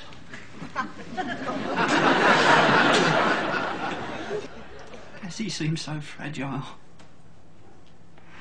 I wanted to cuddle her and talk to her about it, but I was frightened I might sort of break her. No. She's strong, Rodney. Look, it's just a dropped stitch in life's tapestry. That's what Mum used to say. What do I say to Adele? Well, you tell her exactly what you told me. You can leave out the bit about the hairs if you like. you go home right now and you have a heart to heart, right? While you're there, you ask her if she wants to come round for dinner tonight. I can't, mate. I've got a real problem with that. What is it? I'm stuck in a bloody lift. I think that is one of the best scenes in Only Fools. There's like also a brilliant one where uh, there was some gangsters after uh, after Rodney. That was And played it- by. Uh, is it that is- like Mike out of uh, Young Ones? Yeah, because there was him and his brother, weren't there? Yeah, the, yeah. the little one, the, and uh, he took a beating for him. He did, yeah. He took a Yeah. yeah. to show love for him, yeah. God, I hope he was dressed as a Centauran when he did that. The Driscoll brothers. Yeah. The Driscoll brothers, that was it. Yeah. That was it, yeah. Ah. That. There's like a little one who was Mike, and then there was a big tall one. It's like that was that brilliant one, wasn't it? The one with the seance. Yeah. Oh. Remember? Aubrey, Aubrey. Oh, yeah. and Dan Trigger's been waiting. Tri- that No, so they're hiding, Yeah. they're hiding behind the, where Rodney and Dan are hiding behind the, the corners and the Driscoll brothers. And, uh, and Vinny's there in the old, uh, I thought your name now. Trigger. Trigger's there. He goes, what are you doing here? And he goes, the house manager. and also he goes, I've been wait, waiting at that party. He goes, where have you been, Trig? And he goes, I've been waiting in the other room. And he goes, we've been in there. He goes, I was waiting for someone to put the lights on. Yeah, no, that's what the classic. I'm speaking to someone with white hair and gold earrings. It's Jimmy Savile. oh, brilliant. Fucking, oh, again, if we can find clips, I'll yeah, put it that's a in. brilliant episode, that. Uh, I want to talk about slightly uh, Jim Broadbent. oh, yeah, yeah, Slater, quite an important Played character. Because Jim Broadbent was uh, up for playing Del. Uh, You just can't imagine that. ca- Well, you know, it's easy to say that now, but Hmm. I don't know, very different, very Yeah, different what are you actor. Well, of course, Jim Broadbent played Slater, who was their old, uh, not so much school friend, but nemesis at school, had become a bent copper. And he, He was a uh, recurring character, wasn't he? He came in, well, he a few came because later on he came in as, as Raquel's ex, wasn't Yeah. it? That was a thing. Um, but there was always an episode with Slater uh, who tried to, li- uh, you know, he fixes them up. Fix up Rodney, And he says, he? he goes, he goes, okay, look, I'll tell you what. He goes, Look, I thought I told you two you were free to go. Oh, we thought we'd hang on a while. Yeah, it's good here, isn't it? Still here? We're waiting for Del. Will he be long, Sam? Only as long as it takes him to tell me who nicked the microwave. Hmm. Better get our heads down till the morning then. Oh no, Del's seen the light. He's decided to cooperate. No, you're pulling our legs. Do you reckon? Why don't you come in and see for yourselves? Come on. All right, Hoskins, away you go. Canteen's open now. Oh, thank you very much, sir. There you are, Del Boy. Your immunity from prosecution signed by the superintendent himself. What are you playing at, Del? What are they doing here? Oh, I thought it'd be interesting for them to see you in your real light. The great Del Boy. The man who could talk his way out of a room with no doors. Reduced to this, grassing. God, tell him, Rodney. He's got me all ends up. I got no choice. But you don't know his name, Dill. He was just a bloke in the market. I'll leave it out, Grandad. If Mr. Slater was to believe our descriptions, he'd have his men searching for someone who's a cross between Tom Thumb and the Jolly Green Giant. Or with a deaf aid. Death aid. Rodney, I wasn't doing it just for myself. He threatened to plant something on you and set you up for a bit of bird. That is against the law. Phone the police. Don't tell him, Del. I've got to, Rodney. Otherwise, it'll mean you and me go down the road and Grandad's going to be left alone on the estate, see? I got no choice. I got no choice. All right, Mr. Slater, let's get down to business. Oh, Del. Del boy, those words are music to my ears. I will cherish this moment. Righto, Del. Who nicked it? They are free to go, aren't they? Yeah, they're free to go, no charges. They can leave whenever they like. Okay, give me his name. You've got nothing on me either. No, you've got an immunity from prosecution. You've got less chance of a pull than the Queen. As long as I know. Right. For the third and last time of asking, who nicked the microwave off the back of the lorry?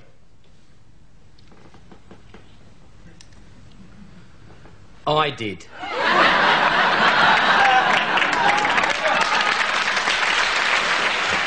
I'll let you go and I'll sign it if you tell me who did it. And Dale goes, all right. So they sign the paperwork and goes, now then tell me who did it. And Dale goes, it was me. Yeah. So of course they get off scotch free.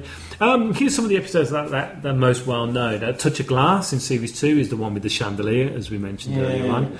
Uh, Mike and Denzel first appear in series three episode Who's a Pretty Boy.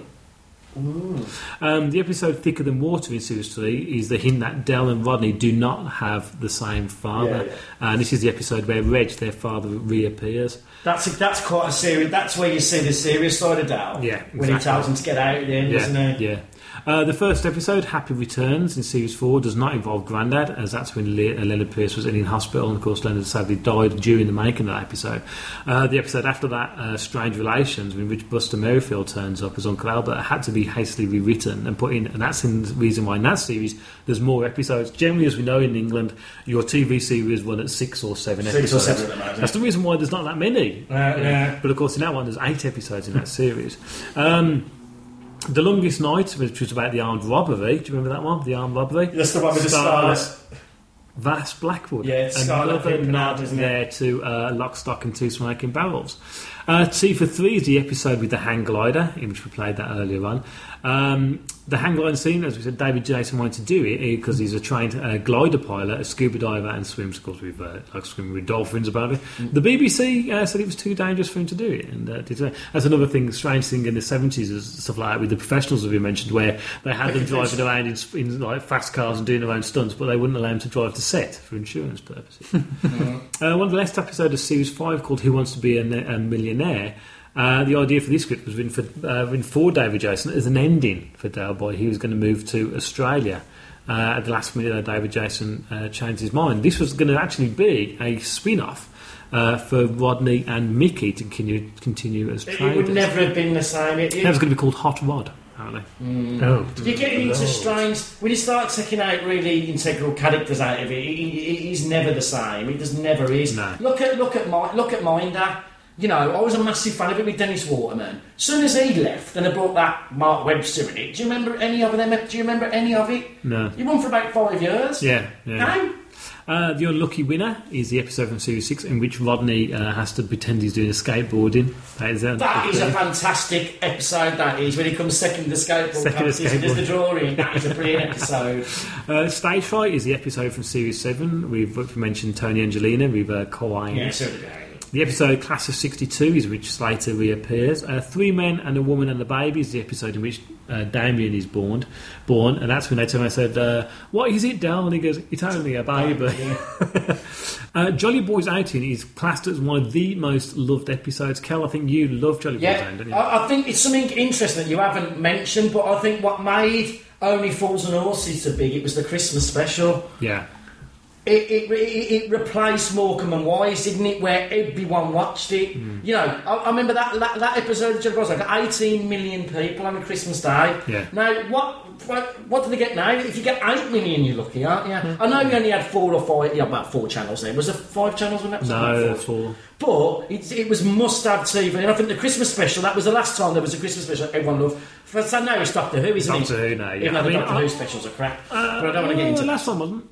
No, I suppose. Anyway, uh, Heroes and Villains is another episode uh, most always played, and 'cause that's the episode that is where they're dressed as Batman and Robin running It's off famous, uh, famous. up a York. It's a good- it's a good episode, but then it it's a just good so episode. too much. Yeah. Yeah, it's so- so- Miami Twice, another one of those strange, uh, filmed on. It was the uh, location weakest Miami. one, wasn't it? It's supposed to have been brilliant, but I, the first episode of that is really good, but the, the second Stripped episode. out the really laughter track.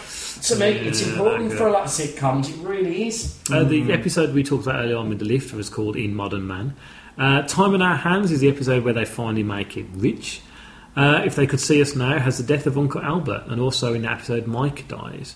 Uh, Strangers on the Shore. Now, that's the episode where you've got the immigrant who keeps calling everyone Galley. Oh, yeah. I believe he turned up in EastEnders uh, in that one. See, it was, it was just, it was, it was really getting going away by now, wasn't it? Yeah. With these ones, it was like it, it just wasn't the same, was it? Now, I'm just going to mention some of these uh, lost episodes. Uh, we'll be pretty quick on these. 'cause. What do you mean, uh, as in lost have been No, lost? Steve- because they have not got No, anymore. the- they're not showing them. These are episodes that were not made for TV. These were episodes that were made for other things. Okay, so it'll, it'll come to me and say the first of these, uh, made in 1984, uh, 27 minutes, is called "License to Drill." Um, basically, this is Delby and Rodney are seen in this extremely rare episode filmed around 1984. Um, basically, this was to do with um, oil drilling and oil refinery. My God. It was a pretty- Sponsored by BP at all? It showed oil rigs and all that kind of stuff. It was God. That's a very unusual. Uh, because So they did it's a lot promo of, film. A lot Yeah, of promo it, film. Like, like, you know, like, because they did a lot of puns on um, Doctor uh, on James Bond. Because my one of my favourite episodes is uh, Diamonds Are Forever. Yeah, Oh, I love that episode. yeah. And I thought, I can't. I, that is really mad, isn't it? Is it, it? it, it, it that's really It's mad. not You can't believe that. You can't imagine Ricky Gervais doing to, to, you know, doing a special episode for, uh, for you know, for industry. Well, no, but you can imagine John Cleese. John Cleese did, yeah. Because he, Does- he had video arts and made all these training films and uh, actually probably made more money out of that than he's ever made from comedy. But uh, Uh, next one is one called White Mice, transmitted the 24th of December 1985. It's oh, is this only- one to promote mice? Acted Robbie, only for five minutes. Uh, this was a part of the Breakfast Time Christmas special. This rare clip shows Del explain how to sell some white mice to a Wally in a hat. This has never been released since and remains a very rare episode. Good it lord. has Bloody been hell. uncovered by the Only Fools and Horses Appreciation Mm, good Bloody hell. Society. uh, the Royal Variety Show. Uh, this was on Wednesday, December 23rd. Sorry, no, it wasn't. It was on the 27th of November Is that like a 1986. sketch isn't it? It was 10 minutes, yeah. Del and Rodney, along with uh, Uncle Albert, arrive at Drury Lane, London, thinking they are delivering some dodgy goods to Chunky Lewis, a nightclub owner in the West End. Unfortunately, they take a wrong turn and end up walking into the middle of the Royal Variety performance. They mistake the Duchess of York for Chunky Bear, bearing in mind, of course, that she wasn't too slim in those days. Yeah, but I can understand that one because a lot of things did little sketches of. That was Oh, quite yeah. a common thing then, wasn't it? And it, it don't really happen now, but in the 70s and 80s, it was like, you know, the BBC flogged it to death, didn't they? They'd Yeah. use these Oh, characters on yeah, they'd everything. always get these walk-ons, they'd Yeah. big applause Yeah. and everything. It's like, oh, uh, this is this is the trouble of thing. Uh, what happens when these people become well-loved characters, Mm. which is kind of a blessing and a curse, really, and is, is why if you if you did half of the stuff that you that you do with Del Boy and Rodney in the later episodes, if you did half of that with characters that people didn't know, then it would just fall flat on its face. yeah. It wouldn't be funny. Yeah. So I think I think they were lucky there in that everybody got to know these characters, everybody got behind them, and suddenly you can do whatever you Yeah, yeah, want you with can. them, Yeah. and that'll be funny because it's just we know all about these people and they're falling in the water. Whereas I mean, I don't think the actual setup of the joke is that great. It's No. just the fact that they had this comedy gold to work with. Yeah, yeah. So it was it was just like shooting fish in a barrel, wasn't it? Really? Yeah, yeah. Uh, next one, next uh, rare one, is uh, called Robin Flies at Dawn. Uh, this was transmitted on the 1st of December 1990. Uh, it's 15 minutes long. And this was actually made for the uh, troops in the Gulf War. Uh, and it has such lines in it as uh, This is Derek Trotter reporting from a secret location somewhere in southern England, and Rodney saying uh, it's in High Wycombe. Mhm. Uh, this involves a special three wheeled tank, and I'm guessing what that tank was. Uh, this was just a morale boosting episode for the, And the these are the people have got these. They, they, Yeah, uh, well, the, the Appreciation Society has found these and have them in their archives, which I, I'm sure they put them out on uh, when they do, um, you know, conventions. Yeah, 'cause You that's get to see them conventions, yeah. Oh, yeah. Uh, there was a comic relief special uh, on the uh, 14th of March 1997. Uh, that was for 10 minutes as part of the comic relief special recording. Uh, this was done after Time in Our Hands. This made a special surprise for fans where Del and Rodney unearthed jokes that dug at the roles that they both played in recent years in other acting roles, such as Inspector Frost for David Jason. Del and Rodney discussed important issues with a touch of humour thrown in, uh, making the appeal from the flat uh, for the public. It was assumed this was the last offing of Del and Rodney, of course. Uh-huh. It wasn't. Uh, Christmas tree episode. Uh, this was on the 27th of December 1982, so you see it goes back quite a bit. Uh, this was eight minutes long. Uh, this was all about um, uh, selling uh, small Christmas trees and all that kind of stuff. You know, ridiculous little things, um, but nice little, nice little treats that you know you can find. Little bits and bobs, a little bit like Blackadder did in a way. Because because they, they'd pop up on Yeah. Roll Variety Little and bit, yeah. Comic Relief, and I suppose really that's the kind of thing which uh, a few years later you'd have included in the DVD Mm. as Yeah, a matter that's of course. Yeah, but well, now they are people have got to go hoping, and hunt they are out. hoping that the, the um, um, we'll do some trivia and then we'll talk about the DVDs. Yes. Um, okay, so let's, we only got a little bit of trivia, so apologies for that. Yeah. Because I know you like your trivia. I do like trivia. Trigger's real name. That is a good point, actually. What is Trigger's real name? Ooh, Colin? Have you just looked at my script? you, you, your big stupid microphones in the way. Yes, his, his name is Colin. Colin? Colin Ball. Was he ever called that in it? No, uh, well, I'm not sure, but he's uh, he's also his reason why he's called Trigger is because he looks like a man without a horse. That's quite the why they interesting. call it. But yeah, his name is Colin Ball. Yeah. that- actually, I suppose that could be reference to in uh, in Rock and Chips, maybe. Uh, David Jason and Nicholas Lyndhurst and Roger Lloyd Pack are the only actors to appear in both the first and last episodes of Only Fools and Horses. Mm-hmm. Um, Sleepy Sim Peckham being the last one. Although Cassandra was supposed to be five years younger than Rodney, in real life, Gwyneth Strong is actually two years older than Nicholas Lyndhurst. Yeah, yeah. Uh, the title of the show is based on a genuine saying, Why do only fools and horses work for a living? which had its origins in 19th century American vaudeville. Only Fools and Horses had also been a title of an episode from Citizen Smith. Oh, yeah. So there we have waffle on about Only Fools and Horses. Now let's get to the rant, shall we? Yeah, talk Let's about the revisionist DVD. the revisionist DVD. The DVD available on the big box set, and also in separate ones. The separate ones apparently have never been cut. The earlier versions of them, and also the videotapes, Hmm. and on some episodes on UK Gold. But the big box set uh, of the DVDs, which does look very nice, is cut. The reason why it's cut is because the BBC do not own the rights for the music played in the Yeah, and it's background. got all that incidental music in oh. Now, this this has actually been revoked now, and the BBC can, uh, which means they've got to re-edit them. So there should be a revised edition of the box set, most notably, hopefully, on Blu-ray. Although that would be extortionate in price. They also cut though scenes involving um, earlier terms, which we're going to say now. So Yeah, it's you've not a got to say, you've got to talk about it because any early 80s and stuff, uh, a lot of shops in England, corner shops, were owned by people from Pakistan and would be often referred to as going down to the Paki shop. Um, I don't see anything really wrong with that because it's a short version. Well, it wasn't a a racist term. No, it's saying again about. Of course, it is. It termed- is a racist It is term. termed now as racist now, but not so much then. But you've got to take these things with into connotation Yeah, of with- when it was. That's when everyone spoke, Yeah. and it's just I mean, wow. there was a lot of terms as well saying in which they, uh, I'm sure they used the word uh, nigger at one point. They used the word Chinky. wop, chinky. Chinkies. We're going down the chinky, and they cut these things. Now you shouldn't cut it. It's a bit like turning around and- cutting anything to do with Adolf Hitler being a massive nutter and hating Jews. You cannot change history. This is time. It You should. You know, you can't change these facts, and it's wrong to do it. And I think it's a disgrace that they have cut these scenes out of Only, Horse and Fool, Only Fools and Horses. It's the same the reason why they won't play uh, television programs such as It Ain't Half Hot Mom because they had uh, uh, was it Michael Bentine? Was it Michael Bentine? Or was it Bays? I can't remember. Bays was it? Who, who was blacked up to play the Indian in it? But the show, but the, the show My, My Fair Lady on the TV with the Chinese person Yeah. in it was really And, ma- racist. and maybe, maybe Psychoville, Really maybe ra- Psychoville has changed that with the uh, with the Tina Turner thing. That Oh he was my on god, that, you wait till you see it. And you do we use soccer film man. Uh, haven't yet got into it. Uh, once everybody starts, We'll stops going on about Anyway, how you good will- it is, you I will go and watch it, yeah. Um, so I, I personally, I'm, I find it a real insult to, to well us, the fans of Only Fools and Horses, and generally anybody with a general sense of humour and intelligence. Well, it was set at the time, and you know, R- Dow was from a, a, a time in the late sixties and seventies where there was casual racism in Britain. Yeah. It just was because you know it, It's true. I mean, it's not as if it's like Midsomer Murders where there are no black characters. yeah, and his friend was a black character. Hmm.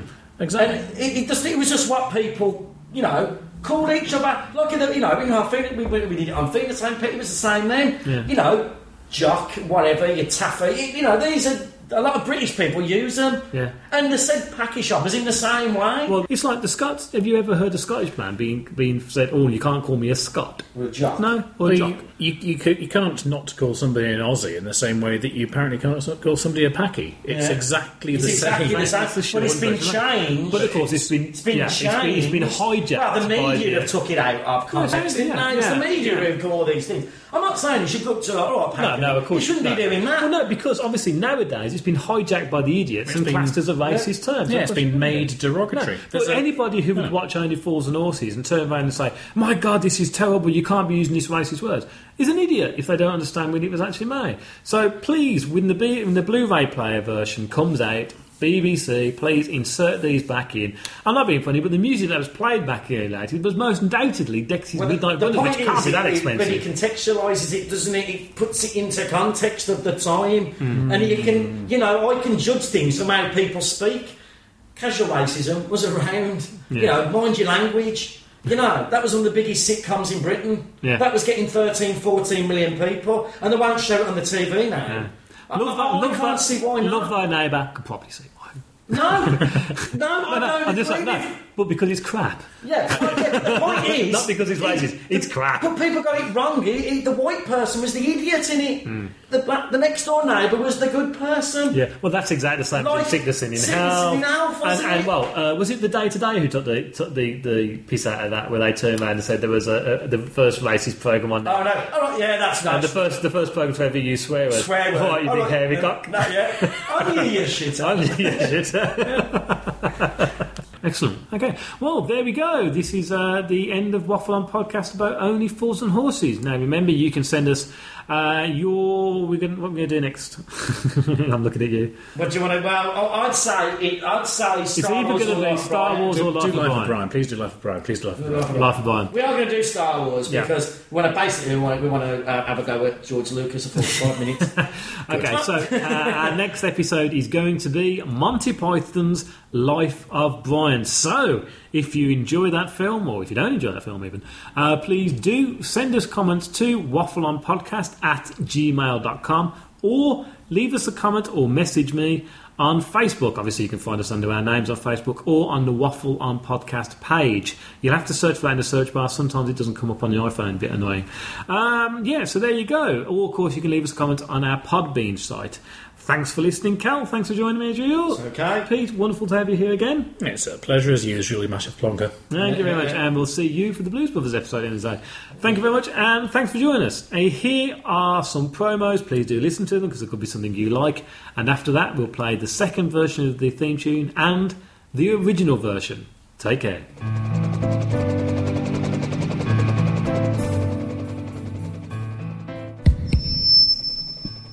Attention, attention, it's finally here, the first and only podcast dedicated to one of the most groundbreaking television series in history, MASH. Join the hosts of MASH 4077 podcast, Kenny, Meds, and Al, as they discuss their thoughts episode by episode. They will also share with you some little known behind the scenes information, trivia, and so much more. Find them on iTunes by searching MASH 4077 podcast or online at www.mash4077.podbean.com. Stick a bunny in me pocket. I'll fetch the suitcase from the van.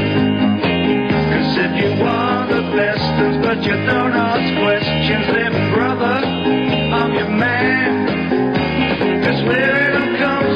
it's a mystery.